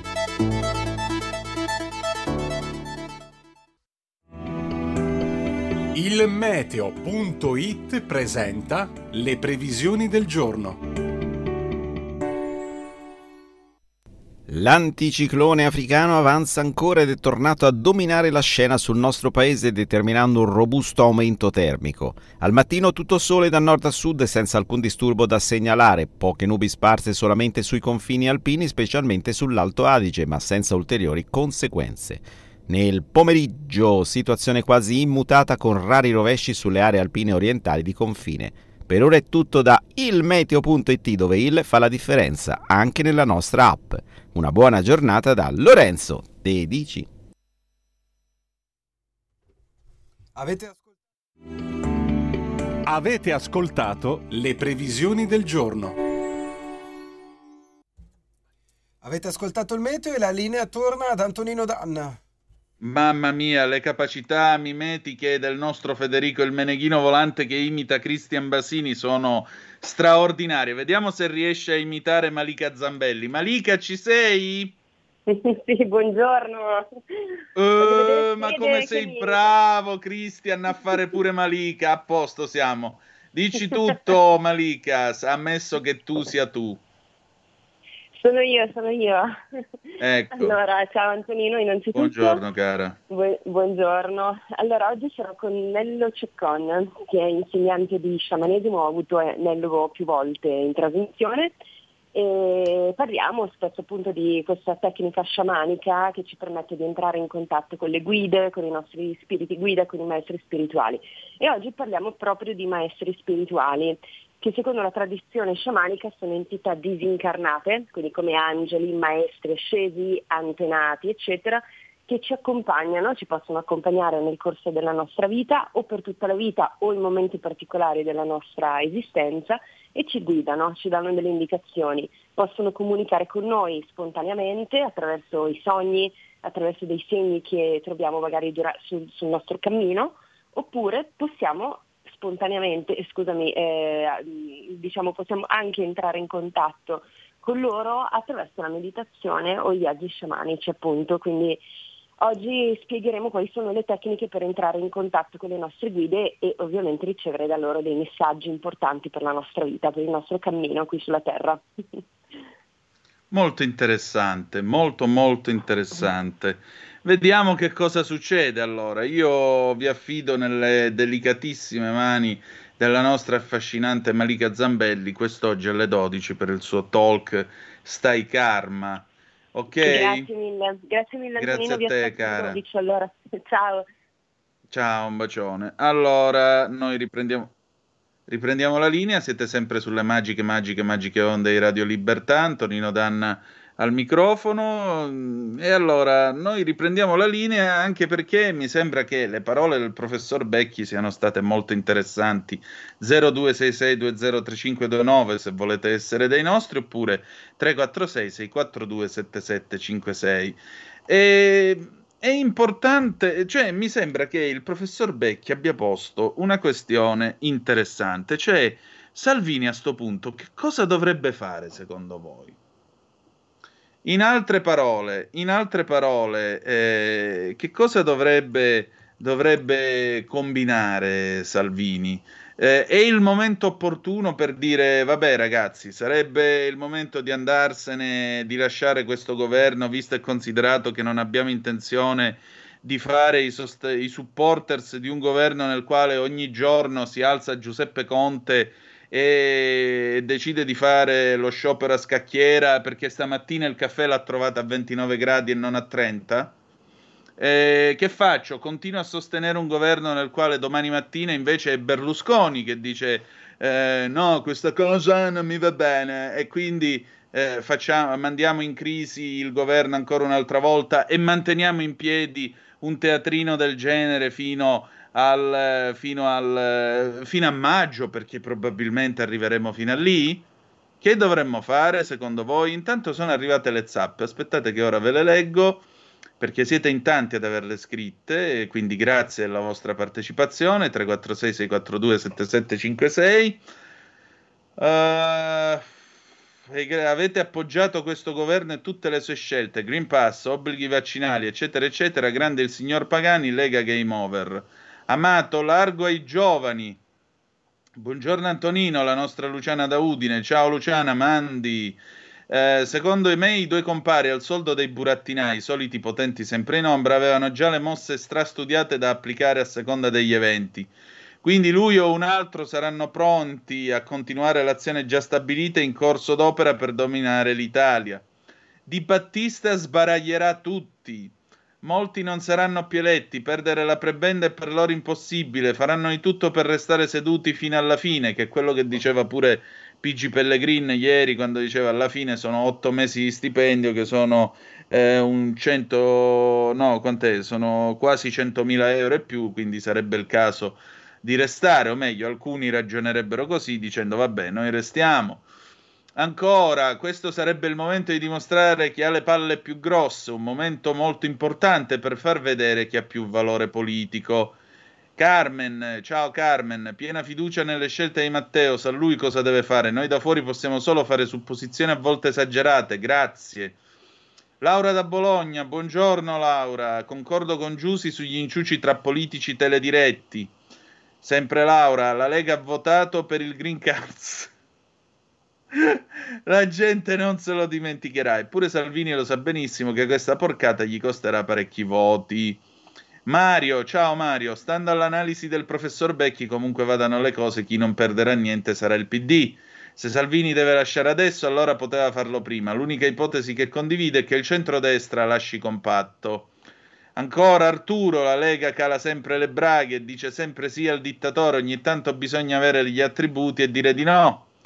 Eh, Arturo di nuovo, dobbiamo ringraziare Salvini per l'elezione di Mattarella, qui ha dimostrato la sua incapacità, avrebbe dovuto mantenere le cose in alto, in stallo ed essere attendista. Sempre Luciana da Udine. No, caro professor Becchi, è stato un voto di scambio nel 18. L'assistenzialismo che i grillini, pur cambiando nome, garantiscono, porta e porterà la loro adesione per la sopravvivenza del partito del no su tutto, non avendo quest'ultimo alcun'altra alternativa per chi ha a cuore il paese. Tutto in my opinion, ovviamente. Se mi posso permettere, vi parlo un attimo da meridionale quale io sono. Il Sud Italia non ha bisogno del reddito di cittadinanza, il Sud Italia ha bisogno di legalità e lavoro. Se non fosse chiaro, lo ripeto, il Sud Italia non ha bisogno di reddito di cittadinanza, il Sud Italia ha bisogno di legalità e lavoro. Eh, sì, grazie Federico. Un momento perché qui ci sono un sacco di zappe ed è giusto che eh, le, le, le, narriamo tutte perché è la voce dei nostri, dei nostri ascoltatori. Questa è la cosa più importante. Allora, buongiorno, quando andiamo a votare siamo pieni di speranze che da anni vengono sempre tradite. Draghi sarà un valido banchiere, ma sicuramente non un abile politico, pertanto mi auguro ancora una volta che lo Spirito Santo ci aiuti, visto che per il Vaticano era distratto. Lidia da Novara, Salvini occhi alla trappola, Raul da Cesano, potrebbe essere un modo per estromettere solo la Lega. Uh, ciao Antonino, aveva ragione il direttore che a luglio sarebbe successo qualcosa di grosso. Ciao da Marco da Agrate. E Marco, lo sai che c'è ragione. Ieri sera parlavo con lui e ha detto proprio questa cosa, quella che hai appena ricordato tu. Draghi rimarrà, vuole tutti prostrati, sarà più spocchioso di prima. Il centrodestra dovrebbe scendere in piazza a manifestare e chiedere le elezioni. Antonino, se l'avesse detto Salvini e non Gentiloni che l'Italia avrebbe bisogno di un uomo forte, secondo te i commenti dei giornalai di casa nostra cosa avrebbero scritto? Io non oso immaginare, ciao Giovanni da Varesa. Beh, la risposta sarebbe stata che Salvini evocava Mussolini, l'orbace, le manganellate, il confino, le leggi razziali e tutto il resto, come quando disse con un'espressione certamente infelice, ma non stava evocando il balcone di Palazzo Venezia, anzi eh, parlava di pieni poteri. Il professor Becchi si sta arrampicando nelle vetrate e non nei vetri. C'è Gio da Varese, da Varese, sì. Draghi e i migliori sono stati una pena, PNRR una truffa, la Lega faccia la Lega, Pier da Riccione. Il problema è sempre Berlusconi, le sue dichiarazioni pro Draghi so, uh, o nessuno troveranno sempre dei responsabili anche della Lega e si porterà il paese sull'orlo dell'abisso. Se non ci resta chiamato, meglio riesumare altro. Ole, tutto come da copione, Erminio. I 5 Stelle li chiamano ancora qua, Napoli 71, bene, stiamo parlando pure della smorfia, ok, ma la guerra in Ucraina, Walter, e i Marò, Walter, primo ministro Giorgetti, allora si può votare la fiducia oppure al voto.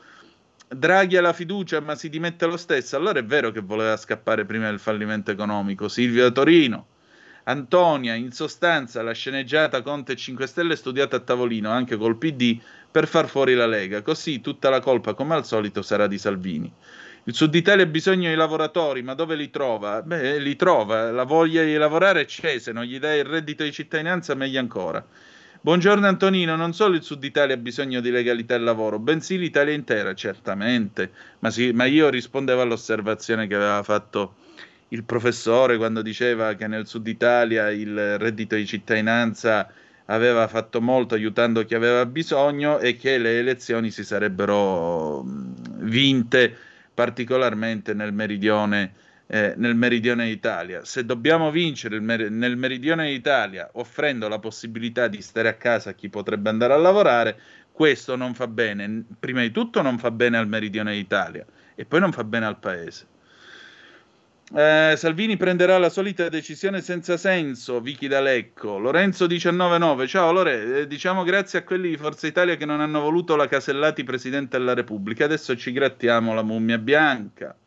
Lasciando perdere Giorgetti che sappiamo da che parte sta, ma secondo me Salvini è cambiato tanto da quando frequenta la figlia di puntini puntini. Paesano immenso, buongiorno Fedele. Uh, se Salvini esce, il governo arriva fino a fine legislatura, faranno le peggio cose. Queste saranno le lacrime e sangue di Churchill.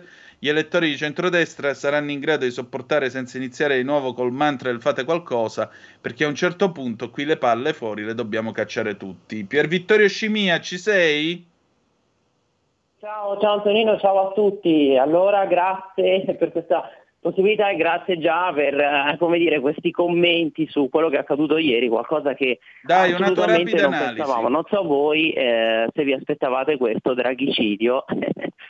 e tu come la vedi? E io la vedo con una situazione di, cioè, di veramente impasse. Adesso vediamo, insomma, con uh, a questo punto la parlamentarizzazione, eh, però sinceramente mi sembra qualcosa di veramente irresponsabile può sembrare semplicistico, però insomma con tutti i problemi che abbiamo adesso, eh, questo salto nel buio proprio non ci voleva. Mm. Mm. Anche secondo me, però il punto è che adesso eh, il concetto è capire, capire, che cosa deve fare la Lega, che cosa debba fare la Lega. Eh, Salvini, secondo te, può sostenere un governo nel quale domattina, dopo Conte, si alza qualcun altro e fanno come facevano una volta all'Alfa Sud che arrivavano la mattina, c'erano 29 gradi nel caffè anziché 30, sciopero a sorpresa? Cioè, noi ci possiamo permettere un governo modello Pomigliano d'Arco dell'epoca Iri? Il no, governo Alfa Sud ce lo possiamo permettere? Io dico di no. Assolutamente no, il problema è che già era difficile stare prima diciamo, al governo con questi partiti. E purtroppo quando mancano le maggioranze parlamentari, quando anche le stesse leggi elettorali comunque sono così confuse, e poi alla fine è necessario per forza trovare i voti anche di altri, di altri soggetti che non sono così omogenei. Eh, mancano alla fine nemmeno tantissimi mesi alla fine della legislatura. A questo punto non lo so, vediamo, perché in tanti già dal centrodestra hanno ribadito non ha più senso, torniamo alle urne e votiamo. Insomma, la stessa Forza Italia, chiedo a voi, mi sembra abbastanza determinata, cioè nemmeno tanto eh, sui soliti distinguo, perché solitamente magari la forza più centrista che cerca di, di smarcarsi, di non essere così, passare per così barricadera. E lo chiedo anche a voi, probabilmente stavolta è tutto il centrodestra che sembra punito a chiedere diciamo, il ritorno alle urne. Certo, senti, ma eh, tra l'altro Massimiliano, eh, sì, Massimiliano Romei, eh, Riccardo Molinari stamattina dice che la Lega è compatta comunque nel chiedere il ritorno alle urne. Quindi eh, questo esatto, lascia fraintendere sì. o lascia supporre che in ogni caso la Lega non ci sarà nel prossimo governo, perché è ovvio che Mattarella non ci porterà ad elezioni anticipate, salvo veramente uno sconvolgimento epocale. Scende nostro Signore e gli dice sciogli le Camere, però o no? Tu che dici? No, è questo il problema, cioè a meno che adesso dalle trattative emerga qualche possibilità diciamo di continuare, però come hai detto te, come si fa a stare con quelli che fino a qualche minuto fa ti hanno accoltellato, se non accoltellato comunque che hanno messo in discussione tutto e che sono sembrati così eh, irresponsabili, non ha senso a meno che magari adesso con lo stesso Mattarella si, si chiarisca che insomma, c'è una sorta di roadmap eh, fino alla primavera prossima, c'è tutta diciamo, una serie di parametri da rispettare anche per portare a termine le riforme, allora si dica benissimo dovete prima fare questo, eh, che è qualcosa diciamo, di ineliminabile.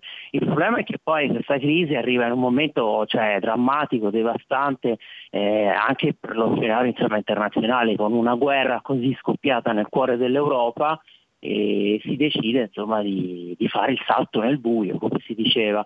Quindi non so, effettivamente tutti vorremmo questo ritorno alle urne, la Lega sembra compatta, però non escluderei che magari poi nei prossimi giorni ragionando eh, lo stesso Mattarella imponga magari questa, questa, riflessione, questa presa di coscienza e si dica no, non si può diciamo, andare subito alle urne, dobbiamo prima procedere a una serie diciamo, di passi e, e quindi fare in questo modo. Ecco.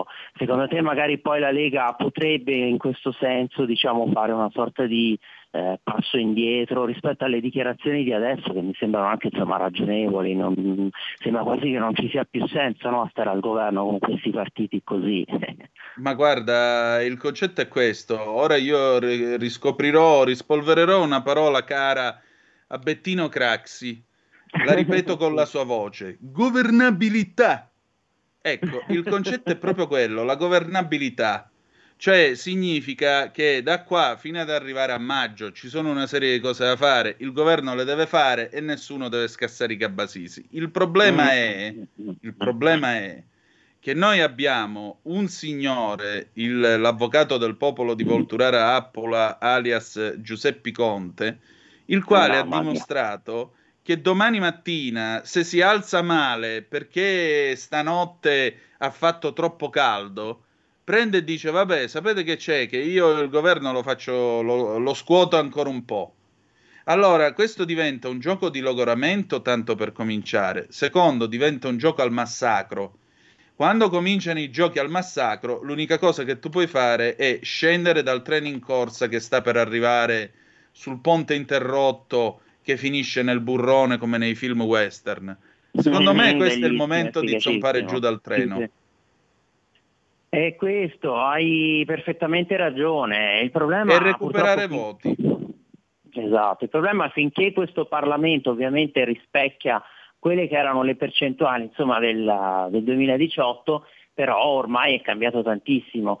Io credo che se si andasse al voto adesso, vabbè che magari non succederà, però se si dovesse andare al voto probabilmente questa sovrarappresentanza sarebbe cioè, veramente la palistiana, esagerata. I 5 Stelle probabilmente non dico che si scioglierebbero come neve al sole, però sicuramente ci sarebbe più che il dimezzamento, considerando anche la, la pattuglia di Di Maio. E infatti adesso sono curioso di sapere, chiedo Infatti, anche a voi. l'hai sentito che ha detto prima che Di Maio è destinato a sparire, se gli va bene lo riciclano nel PD. Sì, sì, sì, sì, sì, infatti, o probabilmente, io dico sempre, caspita, ma da leader del partito antisistema, diciamo dell'anticasta, che è diventato quasi una sorta di suppellettile della stanza dei bottoni, perché ormai di fatto deve stare sempre lì in mezzo come il prezzemolo. E infatti oggi poi magari mh, prima del programma continueremo a verificare che ci siano già dei primi sondaggi, delle prime rilevazioni di voto. Se magari qualche istituto di ricerca di sondaggi già Presidente, anche io- questo. Sì. Prego. Niente, niente. eh, Una già- della regia, vai avanti. No, per capire se i s- istituti di sondaggio si stanno già muovendo, attivando, eh, per capire nello scenario diciamo, di ritorno alle urne a questo punto cosa succede. Perché secondo me una decisione del genere, una crisi che è- si è aperta in questo modo, sicuramente può cambiare già parecchio anche le intenzioni di voto. Eh, gli elettori capiscono che la situazione insomma, anche è abbastanza critica a livello internazionale, eccetera, e probabilmente potrebbero colpevolizzare, no, penalizzare eh, proprio un partito, il soggetto che sta aprendo la, la crisi. Chiedo anche a voi, perché insomma, mm, ultimamente gli elettori, come abbiamo visto, non hanno partecipato tanto al voto delle amministrative, c'è stata questa tendenza insomma, alla eh, non affluenza, abbiamo visto anche la diserzione, se vogliamo, insomma, della- dei referendum, quelli sulla giustizia. Secondo me probabilmente l'elettore si potrebbe anche risvegliare, ecco, capire che insomma, in una fase così delicata eh, qualcuno l'ha fatta veramente grossa, sbagliato, insomma, pesantemente. Ecco. Senti, stasera alle 18 c'è Zoom nella versione estiva che co-conduci con il novizio Matteo, eh? Però ci Grande, anch'io, grande. perché alle 19 chi abbiamo come ospite? Diciamolo ai nostri ascoltatori. Esatto ragazzi, veramente una grandissima puntata perché innanzitutto un mega ospite d'eccezione che sarà collegato e che è il grandissimo Massimiliano Romeo, quindi non perdetevelo proprio a partire dalle 19, ma il grandissimo ospite, stavolta in versione di ospite, è proprio il mitico Tonino Danna. Dicelo Tonino che sarai collegato, confermacelo, ecco.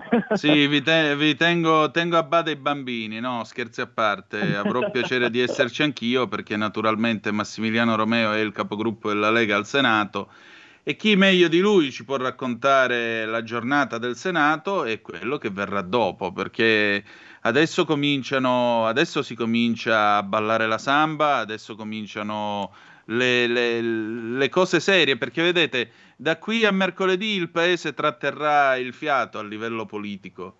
Da qui a mercoledì può succedere qualsiasi cosa, ma veramente qualsiasi cosa.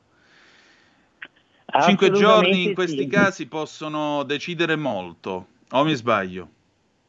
Assolutamente sì, concordo con te e io spero che soprattutto insomma, queste forze che hanno innescato diciamo così, l'incendio eh, ci sia una sorta di ripensamento, anche se ormai, ripeto, veramente la frittata è fatta, quindi comunque la, la facciano, si sono messi diciamo una sorta di, di vicolo cieco, perché comunque saranno eh, messi un po' spalle al muro, inchiodate alle proprie responsabilità dallo stesso Mattarella che giustamente Guarda, io credo insomma, che alla fine, sai che succederà? Succederà che Sì. la Lega si sfilerà da questa compagine parlamentare e passerà all'opposizione con Fratelli d'Italia, il che non è un male perché significherà anche recupero di consensi e soprattutto si eviterà di finire in una guerra di logoramento che davvero, come diceva il professor Becchi, potrebbe portare il carroccio al 3%. Mattarella rabbercerà una maggioranza che sarà spudoratamente di centrosinistra con la prevalenza dei grillini che continueranno a tenere sotto scacco l'eventuale Cottarelli di turno perché io credo che Draghi difficilmente gli dirà va davanti e mi faccio logorare da questi qui. Probabilmente avremo il Cottarelli di turno o il Franco di turno, Amato, buff. Può anche darsi che venga ripescato Amato in quanto riserva della Repubblica e saltabeccando, barcamenandosi, approvando la cannabis, lo Ius School e queste robe qua arriveranno Mm-hmm. fino a maggio, quando poi ormai, se Dio vorrà e anche la nostra Costituzione, ce ne andremo finalmente a votare. Ma quello, se il centrodestra saprà giocarsi bene le sue carte nella sua posizione di opposizione e saprà elaborare un giusto eh, e buon programma di governo con una visione dell'Italia, questo potrebbe portare a una clamorosa vittoria del centrodestra con dei risultati a valanga che forse non vedremo mai più. Cioè l'occasione potrebbe essere ghiotta da sfruttare. Tu che ne dici? Eh, assolutamente, speriamo, speriamo che ci possa essere questo consolidamento, che la stessa Lega in questa fase continui ad evidenziare quelle che sono le negligenze, le mancanze del PD, dei 5 Stelle, perché ecco bene, prima hai accennato Ius School e Cannabis, cioè vi rendete conto, eh, lo dico anche a tutti i nostri radioascoltatori, noi nelle precedenti settimane, prima di questo salto nel buio, abbiamo parlato di Ius School e di legalizzazione di cannabis, cioè per loro, per una sinistra così ideologizzata, per un campo progressista così eh, estremista, queste sono le priorità. Quindi la Lega deve continuare ad evidenziare queste mancanze, queste negligenze e cercare poi ovviamente sempre di ehm, diffondere di più, di far conoscere tutte le proprie proposte, proposte di, di buon governo, di ragionevolezza, di concretezza ed è l'unico modo per recuperare i voti, voti che purtroppo si sono persi perché in nome giustamente di quello che doveva essere il rilancio dell'Italia e tante altre priorità, ecco, da un punto di vista economico la Lega ha deciso ok, bene, appoggiamo questo governo, eh, anche se sappiamo andremo incontro a una perdita di voti.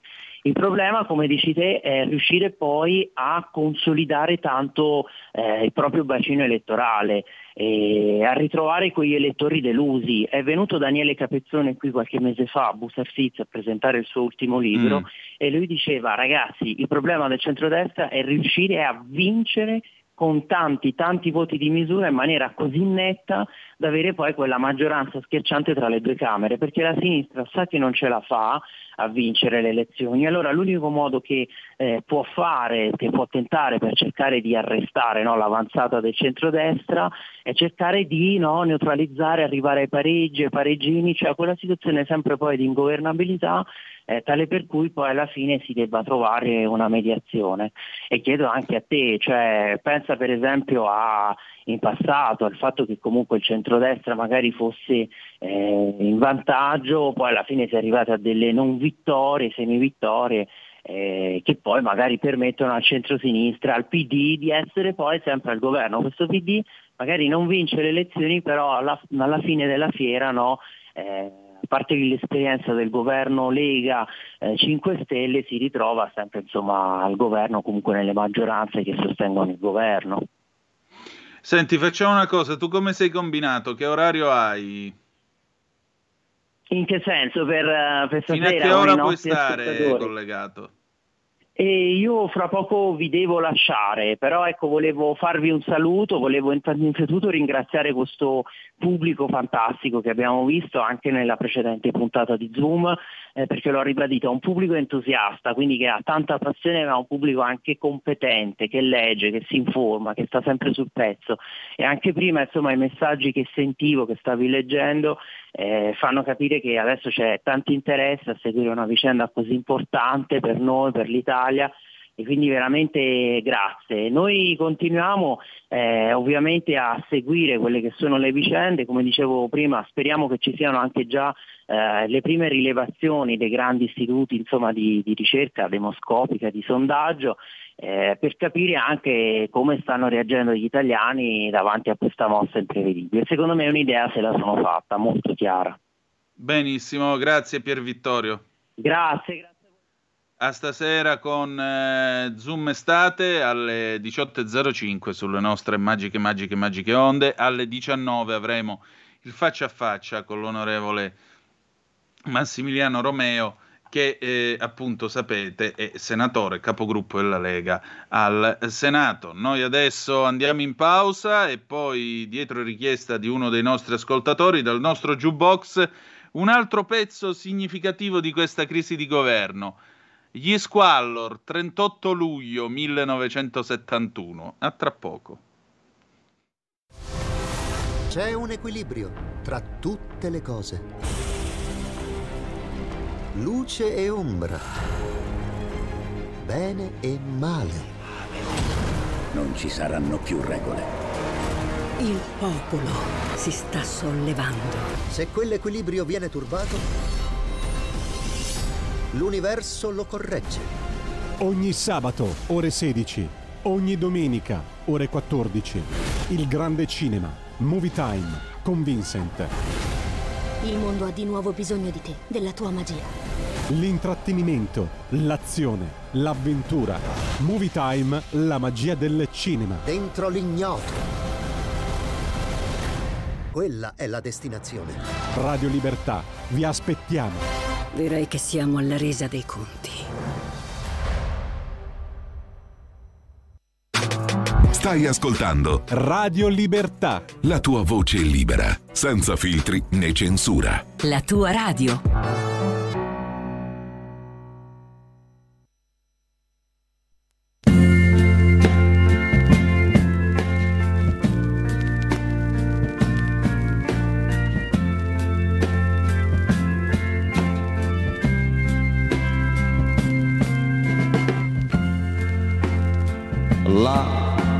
Finisce il fiume comincia il film. La storia tremenda di un elettrotecnico che seppe inventare la pila. Non pochi ci riuscirono, ma fu lui che la inventò. Quattro giorni dopo scoprirono la luce elettrica. Fu un grosso errore per l'elettrotecnico, ma lui volle insistere e si fece male. Si fece male pensando a lei. Lei che veniva da lui, lui che veniva da lei. Non fu un incontro, ma un bombardamento. Si aprirono i cieli, si aprirono le strade e i due camminarono senza vergogna. Quanto amore, quanto amore fu sprecato dall'elettrotecnico.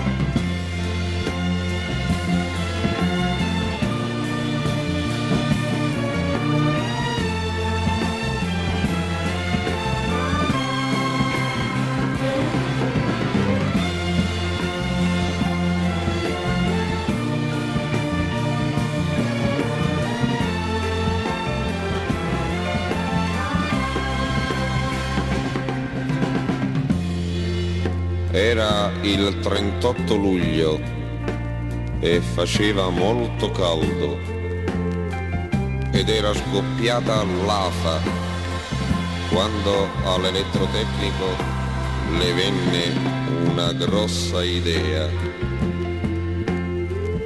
Si sdraiò per terra e si fece camminare su un camion con rimorchio, ma non si fece male perché aveva in tasca un portafortuna, un portafortuna che gli aveva regalato sua zia Waller, un piede di porco a pila.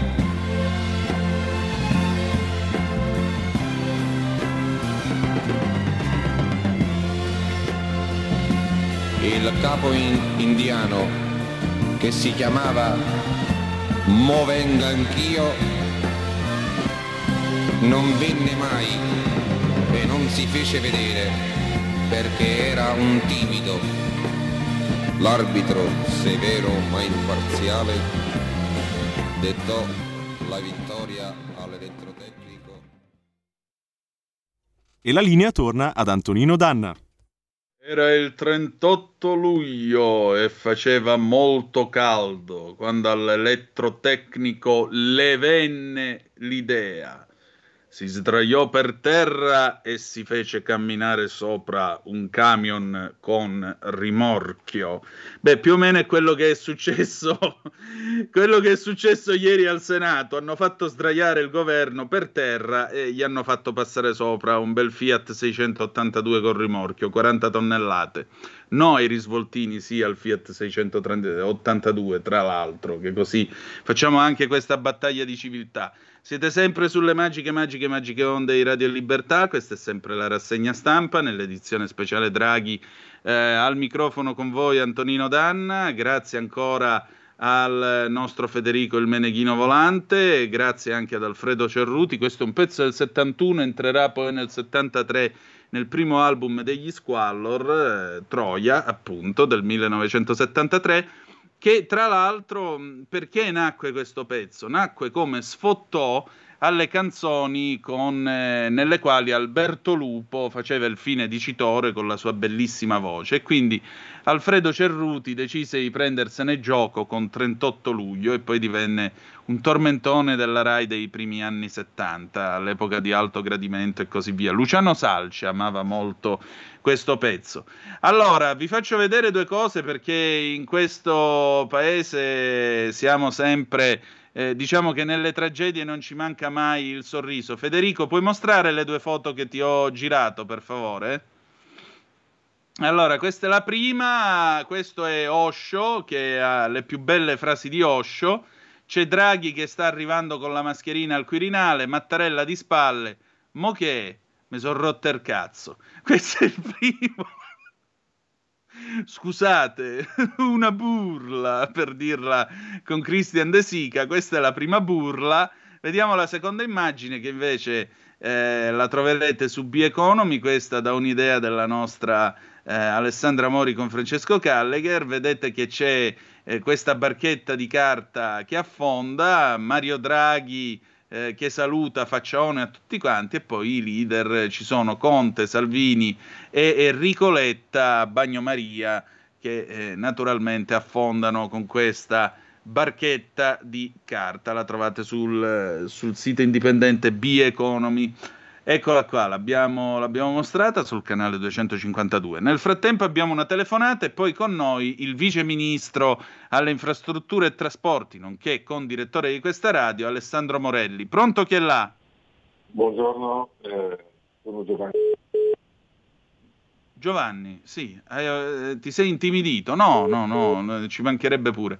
Richiama. Abbiamo un'altra telefonata, Federico? Eh, al momento no, Antonino. Benissimo, allora per favore trova, eh, trova l'onorevole Morelli che così lo, lo, convochiamo, visto che eravamo d'accordo di sentirci oggi. Come vedete, come vedete questo è il bello della diretta, diceva Gianni Minà. Eh, tra l'altro nel mentre erano arrivate altre zappettine che avete mandato al 346 642 7756. Eh, continuate a mandarle perché mi fa molto piacere la vostra partecipazione. Del resto, questo programma oggi lo state facendo voi. Salvini deve mollare Berlusconi, altrimenti si annulla, scrive Battista. Eh, questo è un messaggio di complimenti, quindi no. Comunque vinci 200 euro sotto al lavandino in bagno. Non, non lo leggo che se no faccio troppo, cioè poi veramente sembro Massimo D'Alema che si sposa con se stesso perché è troppo innamorato una mitica copertina del Vernacoliere di Livorno. Salutiamo Mario Cardinali e tutta la banda del Vernacoliere. Buongiorno, fermate il mondo, voglio scendere, MRZ.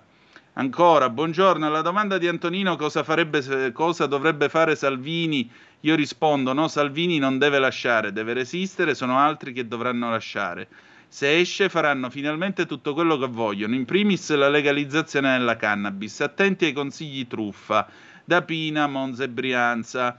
Luciana da Udine, Antonino non ho scritto in spregio del meridione, ma infatti l'ho capito. Ma seguendo il ragionamento del professore che vedeva nel sud il prossimo governare, eh, tu hai ragione, il, ma manca il lavoro ovunque. Certo che manca il lavoro ovunque, questa è un'emergenza nazionale e non si risolve tenendo la gente a casa.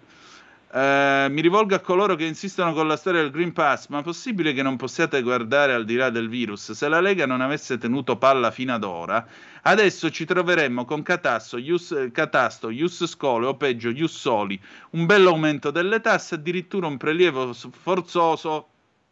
Scusate perché sono assai le, eh, le, le, le, zappe, quindi quando si aggiungono poi mi salta mi salta la lettura. Vi dicevo, un bello aumento delle tasse, addirittura un prelievo forzoso sui conti correnti e altre porcate proposte dai sinistroidi ed è ciò che potrebbe accadere se la Lega lasciasse il governo da qui alle elezioni. Ciao Giorgio. Poi ad ascoltare l'ospite sembra che sia meglio mantenere la situazione attuale, un po' come è successo con Mattarella. Complimenti. Eh, non sono d'accordo con l'ospite che sta parlando. Mm, è proprio per questa situazione terrificante che il governo eh, deve essere cacciato e non temuto. Come diceva Andreotti, questi tirano a campare per non tirare le cuoia, ma chi paga con fallimenti di centinaia di migliaia di aziende, centinaia di migliaia di disoccupati, mm, che prima della distruttiva gestione del Covid e, dispen- e sospensione di lavoratori sani, per non parlare dei medici ucraini arrivati senza obblighi vaccinali a sostituire i nostri sanitari ogni giorno di più, questo governo è un ulteriore scivolone nel baratro. Laura da Bologna. Tanti saluti all'interista Morelli, Lorenzo 199. Ciao Antonino, sei un fenomeno, così giovane parli con esperienze degli anni 60-70, sarei mica l'incarnazione di qualcuno. Su grande valore aggiunto della radio e della Lega. I 200 euro sono sotto il lavandino in bagno anche per te, però finitela perché io avrei anche una famiglia da campare, quindi non è che vi potete mangiare il mio stipendio così.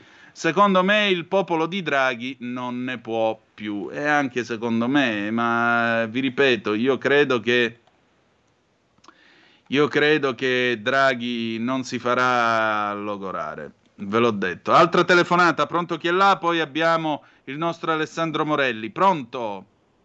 Sì, pronto, buongiorno Antonino. Antonello dal Veneto. Grandissimo, buongiorno, dimmi tutto volevo darti uno scoop su cui sono rimasto meravigliato che nessuno ieri l'abbia notato e l'abbia sottolineato, ovvero il proclama di Conte a non partecipare al voto in Senato, pensa un po', è stato raccolto perfino da Napolitano, risultato assente alla votazione, e dal bravissimo Monti, Pensa un po', entrambi hanno raccolto l'invito del bravo Conte, ma guarda un po' in che, in che roba siamo finiti. Ciao, grazie Antonino. Ciao carissimo, è anche vero che Napolitano è classe 1925, quindi credo che eh, diciamo così sia anche un po' uno strapazzo arrivare a votare al Senato. Per quanto riguarda Monti, bocca mia taci. E adesso diamo parola al vice ministro delle infrastrutture e trasporti, nonché condirettore di questa radio, nonché interista, come mi viene detto da uno dei miei ascoltatori, ma su questo io non mi voglio beccare querele. Alessandro Morelli, buongiorno. Ciao Antonino, buongiorno, buongiorno a tutti gli ascoltatori. Allora, come siamo combinati stamattina? Mi pare che Molinari abbia parlato per tutti, insomma, si va alle elezioni o comunque la Lega non sosterrà un eventuale governo rabberciato, mi pare di capire. Beh, siamo in una situazione come, eh, da, da, tua domanda rispondo, siamo in una situazione chiaramente eh, che in queste ore eh, sta eh, procedendo eh, di minuto in minuto, può, variare, può cambiare eh, di minuto in minuto semplicemente perché stiamo vivendo una, un momento nel quale la scelta, che chiaramente è strategica eh, la Lega deve fare è quella di eh, rimanere o no eh, nell'ambito di una maggioranza che come sapete è una maggioranza che era nata per una ragione, per una serie di ragioni, e cioè rispondere alle emergenze. Oggi siamo eh, di fronte a eh, emergenze che sono oramai fortunatamente superate, mi riferisco chiaramente all'emergenza sanitaria. Siamo però in una eh, fase storica nella quale l'emergenza economica legata alla eh, crisi bellica russo-ucraina e eh, altre si stanno eh, susseguendo. Dall'altra parte chiaramente eh, ci sono le ragioni, perché Antonino ieri leggevo e vedevo i vari servizi riguardanti la crisi. Chiaramente eh, il titolo è giustamente, il titolo di giornale è giustamente legato alla crisi, ma andiamo a fare il focus rispetto alle ragioni per le quali i grillini eh, hanno fatto questa scelta, peraltro per, dal mio punto di vista per loro assolutamente legittima. Beh, le motivazioni partono dal, dall'inceneritore di Roma. Cioè, una delle, eh, dei, delle ragioni principali è proprio, è proprio quella. Eh, insomma, francamente la vedo come una cosa eh, un po' complicata da sostenere anche di fronte all'elettorato. Senti, ma eh, in concreto adesso quali possono essere secondo te gli sviluppi di questa situazione? Posto che il boccino ormai è in mano a Mattarella o quasi, perché mercoledì io credo che le cose si risolveranno in un nulla di fatto. Draghi andrà, confermerà probabilmente suo, la sua indisponibilità a un nuovo governo, saluterà, arrivederci e grazie. E dopo?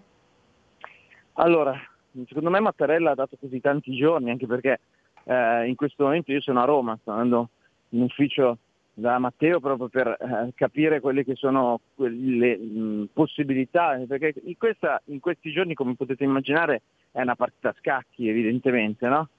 Mm. Ma eh, dicevo, eh, Mattarella ha dato così tanti giorni, si poteva anche eh, chiedere a Draghi di venire alle Camere oggi, eh, domani, sabato, domenica, insomma non è che il mondo si ferma eh, a causa di questa crisi dovuta all'inceneritore di Roma, mi va di risottolineare. Ma eh, il, il, tema è quindi quello di cercare, secondo me, eh, da parte di Mattarella, una soluzione che sia una soluzione che eviti le urne.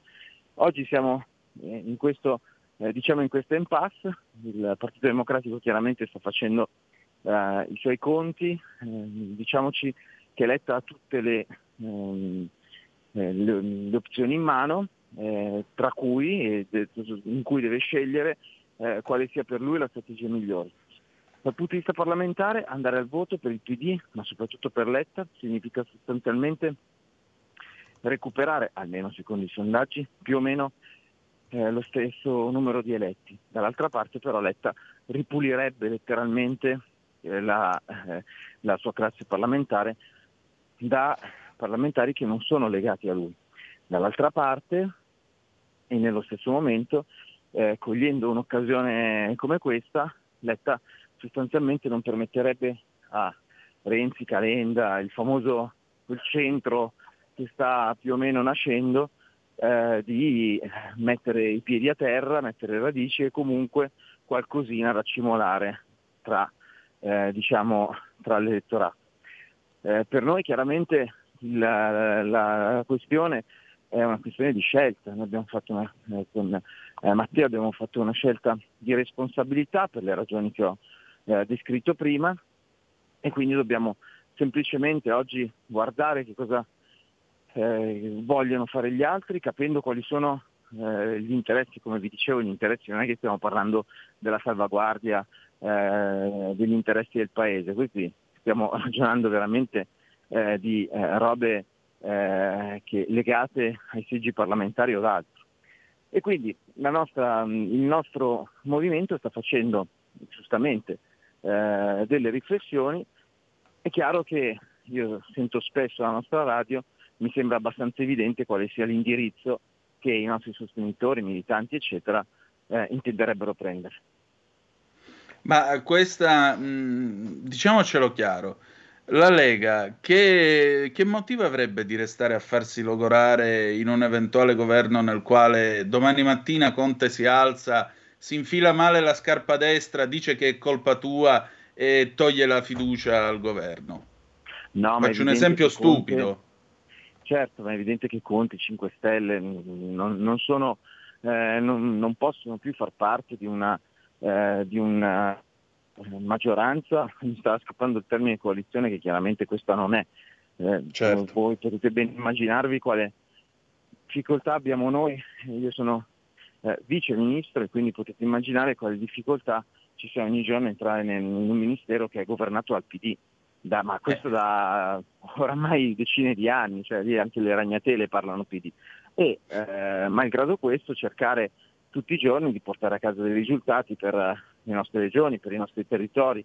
Eh, penso alle Olimpiadi 2026, le Olimpiadi invernali che chiaramente impegneranno in particolare la Lombardia e il Veneto. Però eh, questo è solo, è solo un esempio, riguarda me e, e lo riporto eh, come eh, vita vissuta, ma come potete immaginare eh, tocca un po' tutti. Dunque, escludendo un'ipotesi nella quale Grillini o quello che ne rimane, perché adesso voglio vedere quanti eh, contiani che insomma, hanno eh, seri dubbi sia sulla loro elezione che sul mantenimento di questo o di quella poltrona o incarico eh, non passeranno in questi, in questi giorni e anche questa può essere una lettura della scelta di Mattarella di eh, dare così tanti giorni eh, a Draghi per cercare eh, di trovare una quadra parlamentare rispetto alla crisi. Insomma, eh, avere eh, una maggioranza con, senza eh, la quota grillina, con, con i contiani, evidentemente permetterebbe, anche se nell'ultimo scorcio di legislatura, alla Lega di essere assolutamente il primo partito e questo avrebbe anche una ripercussione in seno al governo. È evidente che non può rimanere lo stesso governo quando c'è un partito che ha 183 parlamentari e ce ne sono altri, penso alla formazione di, ehm, eh, di Di Maio che ha qualche decina di parlamentari ma ha una rappresentanza governativa assolutamente sproporzionata. Dunque il ragionamento è dobbiamo decidere, dobbiamo valutare anche attraverso appunto i contributi, i suggerimenti dei nostri sostenitori militanti, delle nostre sezioni, che cosa fare per gli ultimi sei mesi, se eh, eh, andare verso una eh, campagna elettorale rapida, assolutamente rapida, ma come sappiamo eh, noi abbiamo motori sempre pronti e quindi quello non è assolutamente un problema, oppure eh, decidere eh, di diciamo fare una campagna elettorale con qualche leva in più, perché come sottolineavo il governo dovrà per forza cambiare, e quindi vedere se attraverso eh, il fare e non il parlare riusciremo chiaramente a riportare eh, tanto elettorato verso, eh, verso di noi. Alessandro, un'ultima domanda. Che cosa trovi oggi in ufficio che ti aspetta? Perché il governo comunque ancora c'è. Ma guarda, chiaramente come ti dicevo oggi sarà più una, una giornata di lavoro, eh, di discussione rispetto alle strategie, all'ascolto, alle valutazioni, perché come potete immaginare qua eh, chiaramente eh, ci si confronta anche con esponenti di altri partiti per capire, e di, anche della coalizione di centrodestra, per capire quali siano eh, gli scenari eh, anche dal loro punto di vista. Eh, ma e questo mi va di sottolinearlo. Eh, per esempio la settimana scorsa, che è una settimana normale, eh, abbiamo, ho vissuto, si vive, si è vissuto qua a Roma una situazione abbastanza bipolare. Perché ti faccio questo esempio, io sono partito lunedì scorso dalla Basilicata, dove eh, attraverso il PNRR finanzieremo una, eh, sostanzialmente rifacimento, perché oggi è un bosco, fino a vent'anni fa era una diga, e in questo momento sappiamo quanto l'acqua sia un valore, eh, in, abbia un valore importantissimo per l'economia, per l'agricoltura, eccetera, eccetera. Insomma, vado in Basilicata per annunciare questo investimento importante, 43 milioni e mezzo. Poi vado a Melfi, alla eh, sede della Stellantis, dove il direttore sì. della fabbrica, il direttore della fabbrica, mi annuncia con contentezza che verranno portate quattro linee di auto full electric e quindi diciamo, è contento del fatto che Stellantis, quindi la multinazionale, abbia scelto proprio Melfi. Ma dall'altra parte, quindi il eh, dolce ma il salato è il fatto che eh, purtroppo lui, il direttore della fabbrica, quindi non il passante, mi dice che a seguito di questa scelta si perderà la metà, metà dei dipendenti quindi circa 3.500 dipendenti perderanno il posto di lavoro, semplicemente probabilmente andranno, si andrà in quella direzione perché, o comunque non verranno più eh, utilizzati in quella, in quella, sede, perché eh, molto tranquillamente le macchine elettriche, come sapete, sono molto più semplici da realizzare, da costruire, da fabbricare eh, rispetto alle vetture che oggi abbiamo per le strade. Poi certo. eh, vado a Taranto dove con la Guardia Costiera stiamo eh, il giorno successivo vado a Taranto dove deve essere realizzato un nuovo immobile della Guardia Costiera, uno, un'operazione dal nostro punto di vista intelligente perché oggi eh, la Guardia Costiera ha una sede in affitto onerosa e con, chiaramente con un immobile di proprietà questo, queste spese non verranno più sostenute. Poi ancora vado, eh, vengo a Roma, a Roma vivo appunto la, la situazione bipolare perché mentre si parla di dighe, si parla di lavoro, eh, si parla di immobili, quindi di cose che devono essere realizzate, dall'altra parte vengo a Roma e c'è lo scissionista, eh, quello che sta cercando con le telefonate di guadagnare due voti in più, due voti in meno, le polemiche rispetto settimana scorsa al DL aiuti, quindi 15 miliardi messi a disposizione delle aziende, delle famiglie per eh, dare un contributo vero a una situazione complicata dal punto di vista economico e quindi capisci che cioè, è tutto stravagante, mentre da un lato c'è chi eh, lavora per eh, diciamo, cercare, tentare di eh, risolvere una serie di situazioni e fare andare bene le cose, eh, la politica dei fatti, dall'altra parte c'è eh, a Roma, la settimana scorsa, c'era questa situazione dove la bolla, si viveva in una bolla fuori dal mondo, con un mondo che però intanto chiede giustamente eh, e legittimamente chiede delle, eh, di sostegni, degli aiuti, dei contributi, anche delle visioni, perché quelle che noi mettiamo in campo sono le visioni per il futuro. Certo. E quindi capisci che eh, è stato abbastanza, eh, ti do uno, un, uno specchio uno, uh, della realtà, una fotografia che appunto qualifica uh, la situazione qui a Roma. Alessandro, grazie. Ammetto di non invidiarti in questo frangente. No, no, guarda, per chi fa guarda Antonino, certamente non c'è bisogno che io non devo fare eh, eh come si dice dalle nostre parti piangina. Ti dico che ammetto che per, che per chi fa politica eh, la cosa stupenda è cercare di portare a casa dei risultati e ti hanno citato qualcuno solo di settimana scorsa, Dall'altra certo. parte questi sono i momenti nei quali appunto per chi fa politica in questo grande gioco di scacchi diciamo c'è, c'è un po' di brio. Ecco, mettiamola così, un po' di brio. Grazie Alessandro.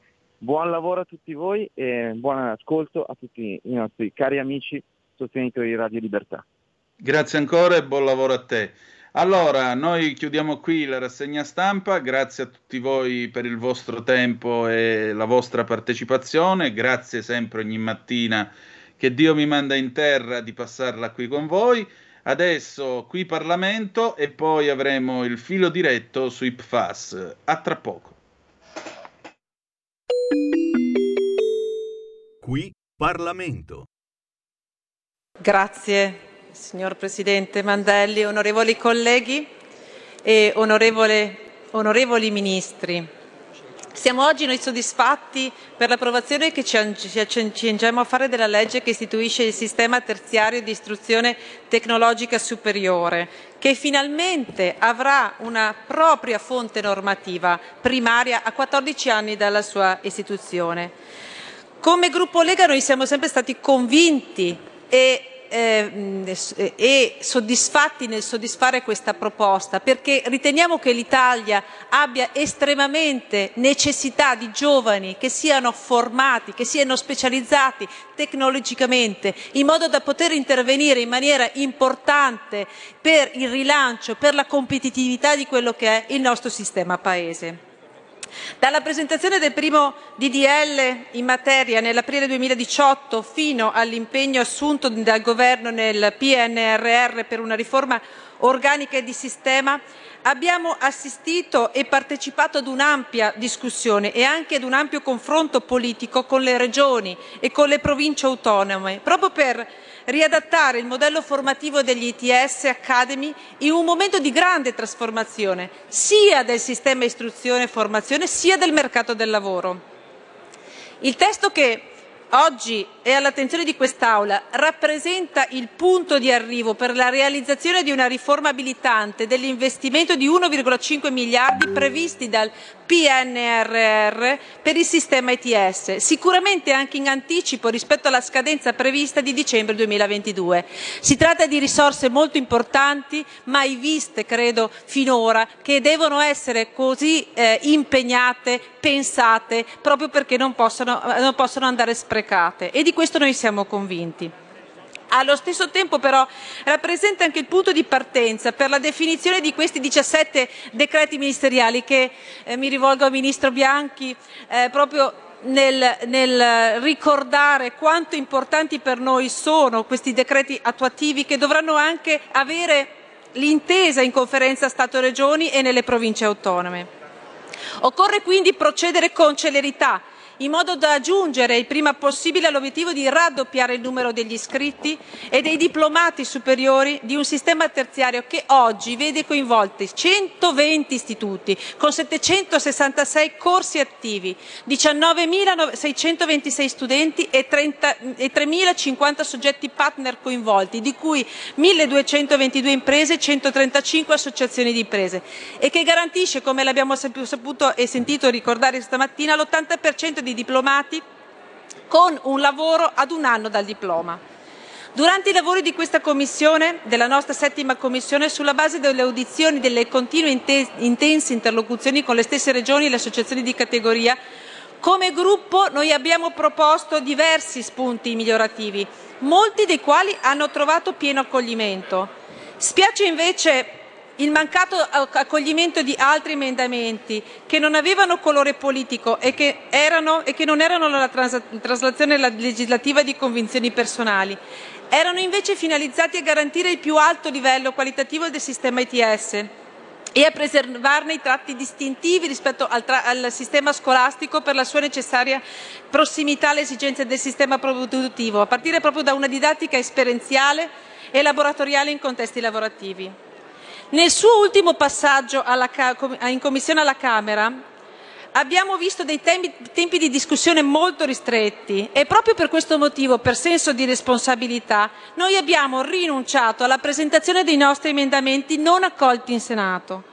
In ogni caso riteniamo che il, che ci, che il testo che ci accingiamo a votare riesca comunque ad assicurare un sistema diffuso su tutto il territorio nazionale, soggetto a forme di controllo che assicurano l'alta qualità dei percorsi formativi e l'efficienza e la reale specializzazione e prima di tutto l'incontro tra il mondo della formazione e i fabbisogni del mercato.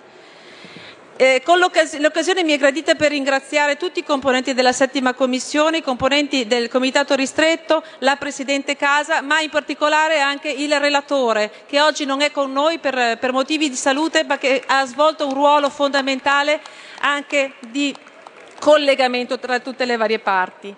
Convinti dunque che la funzione del, importante dell'ITS Academy e che il disegno di legge così variato possa assicurarne, siamo convinti che possa assicurare un adeguato ed efficace funzionamento a tutto il nostro sistema Paese. Per questo motivo il gruppo Lega per Salvini Premier voterà a favore. Grazie. Qui Parlamento. Avete ascoltato la rassegna stampa.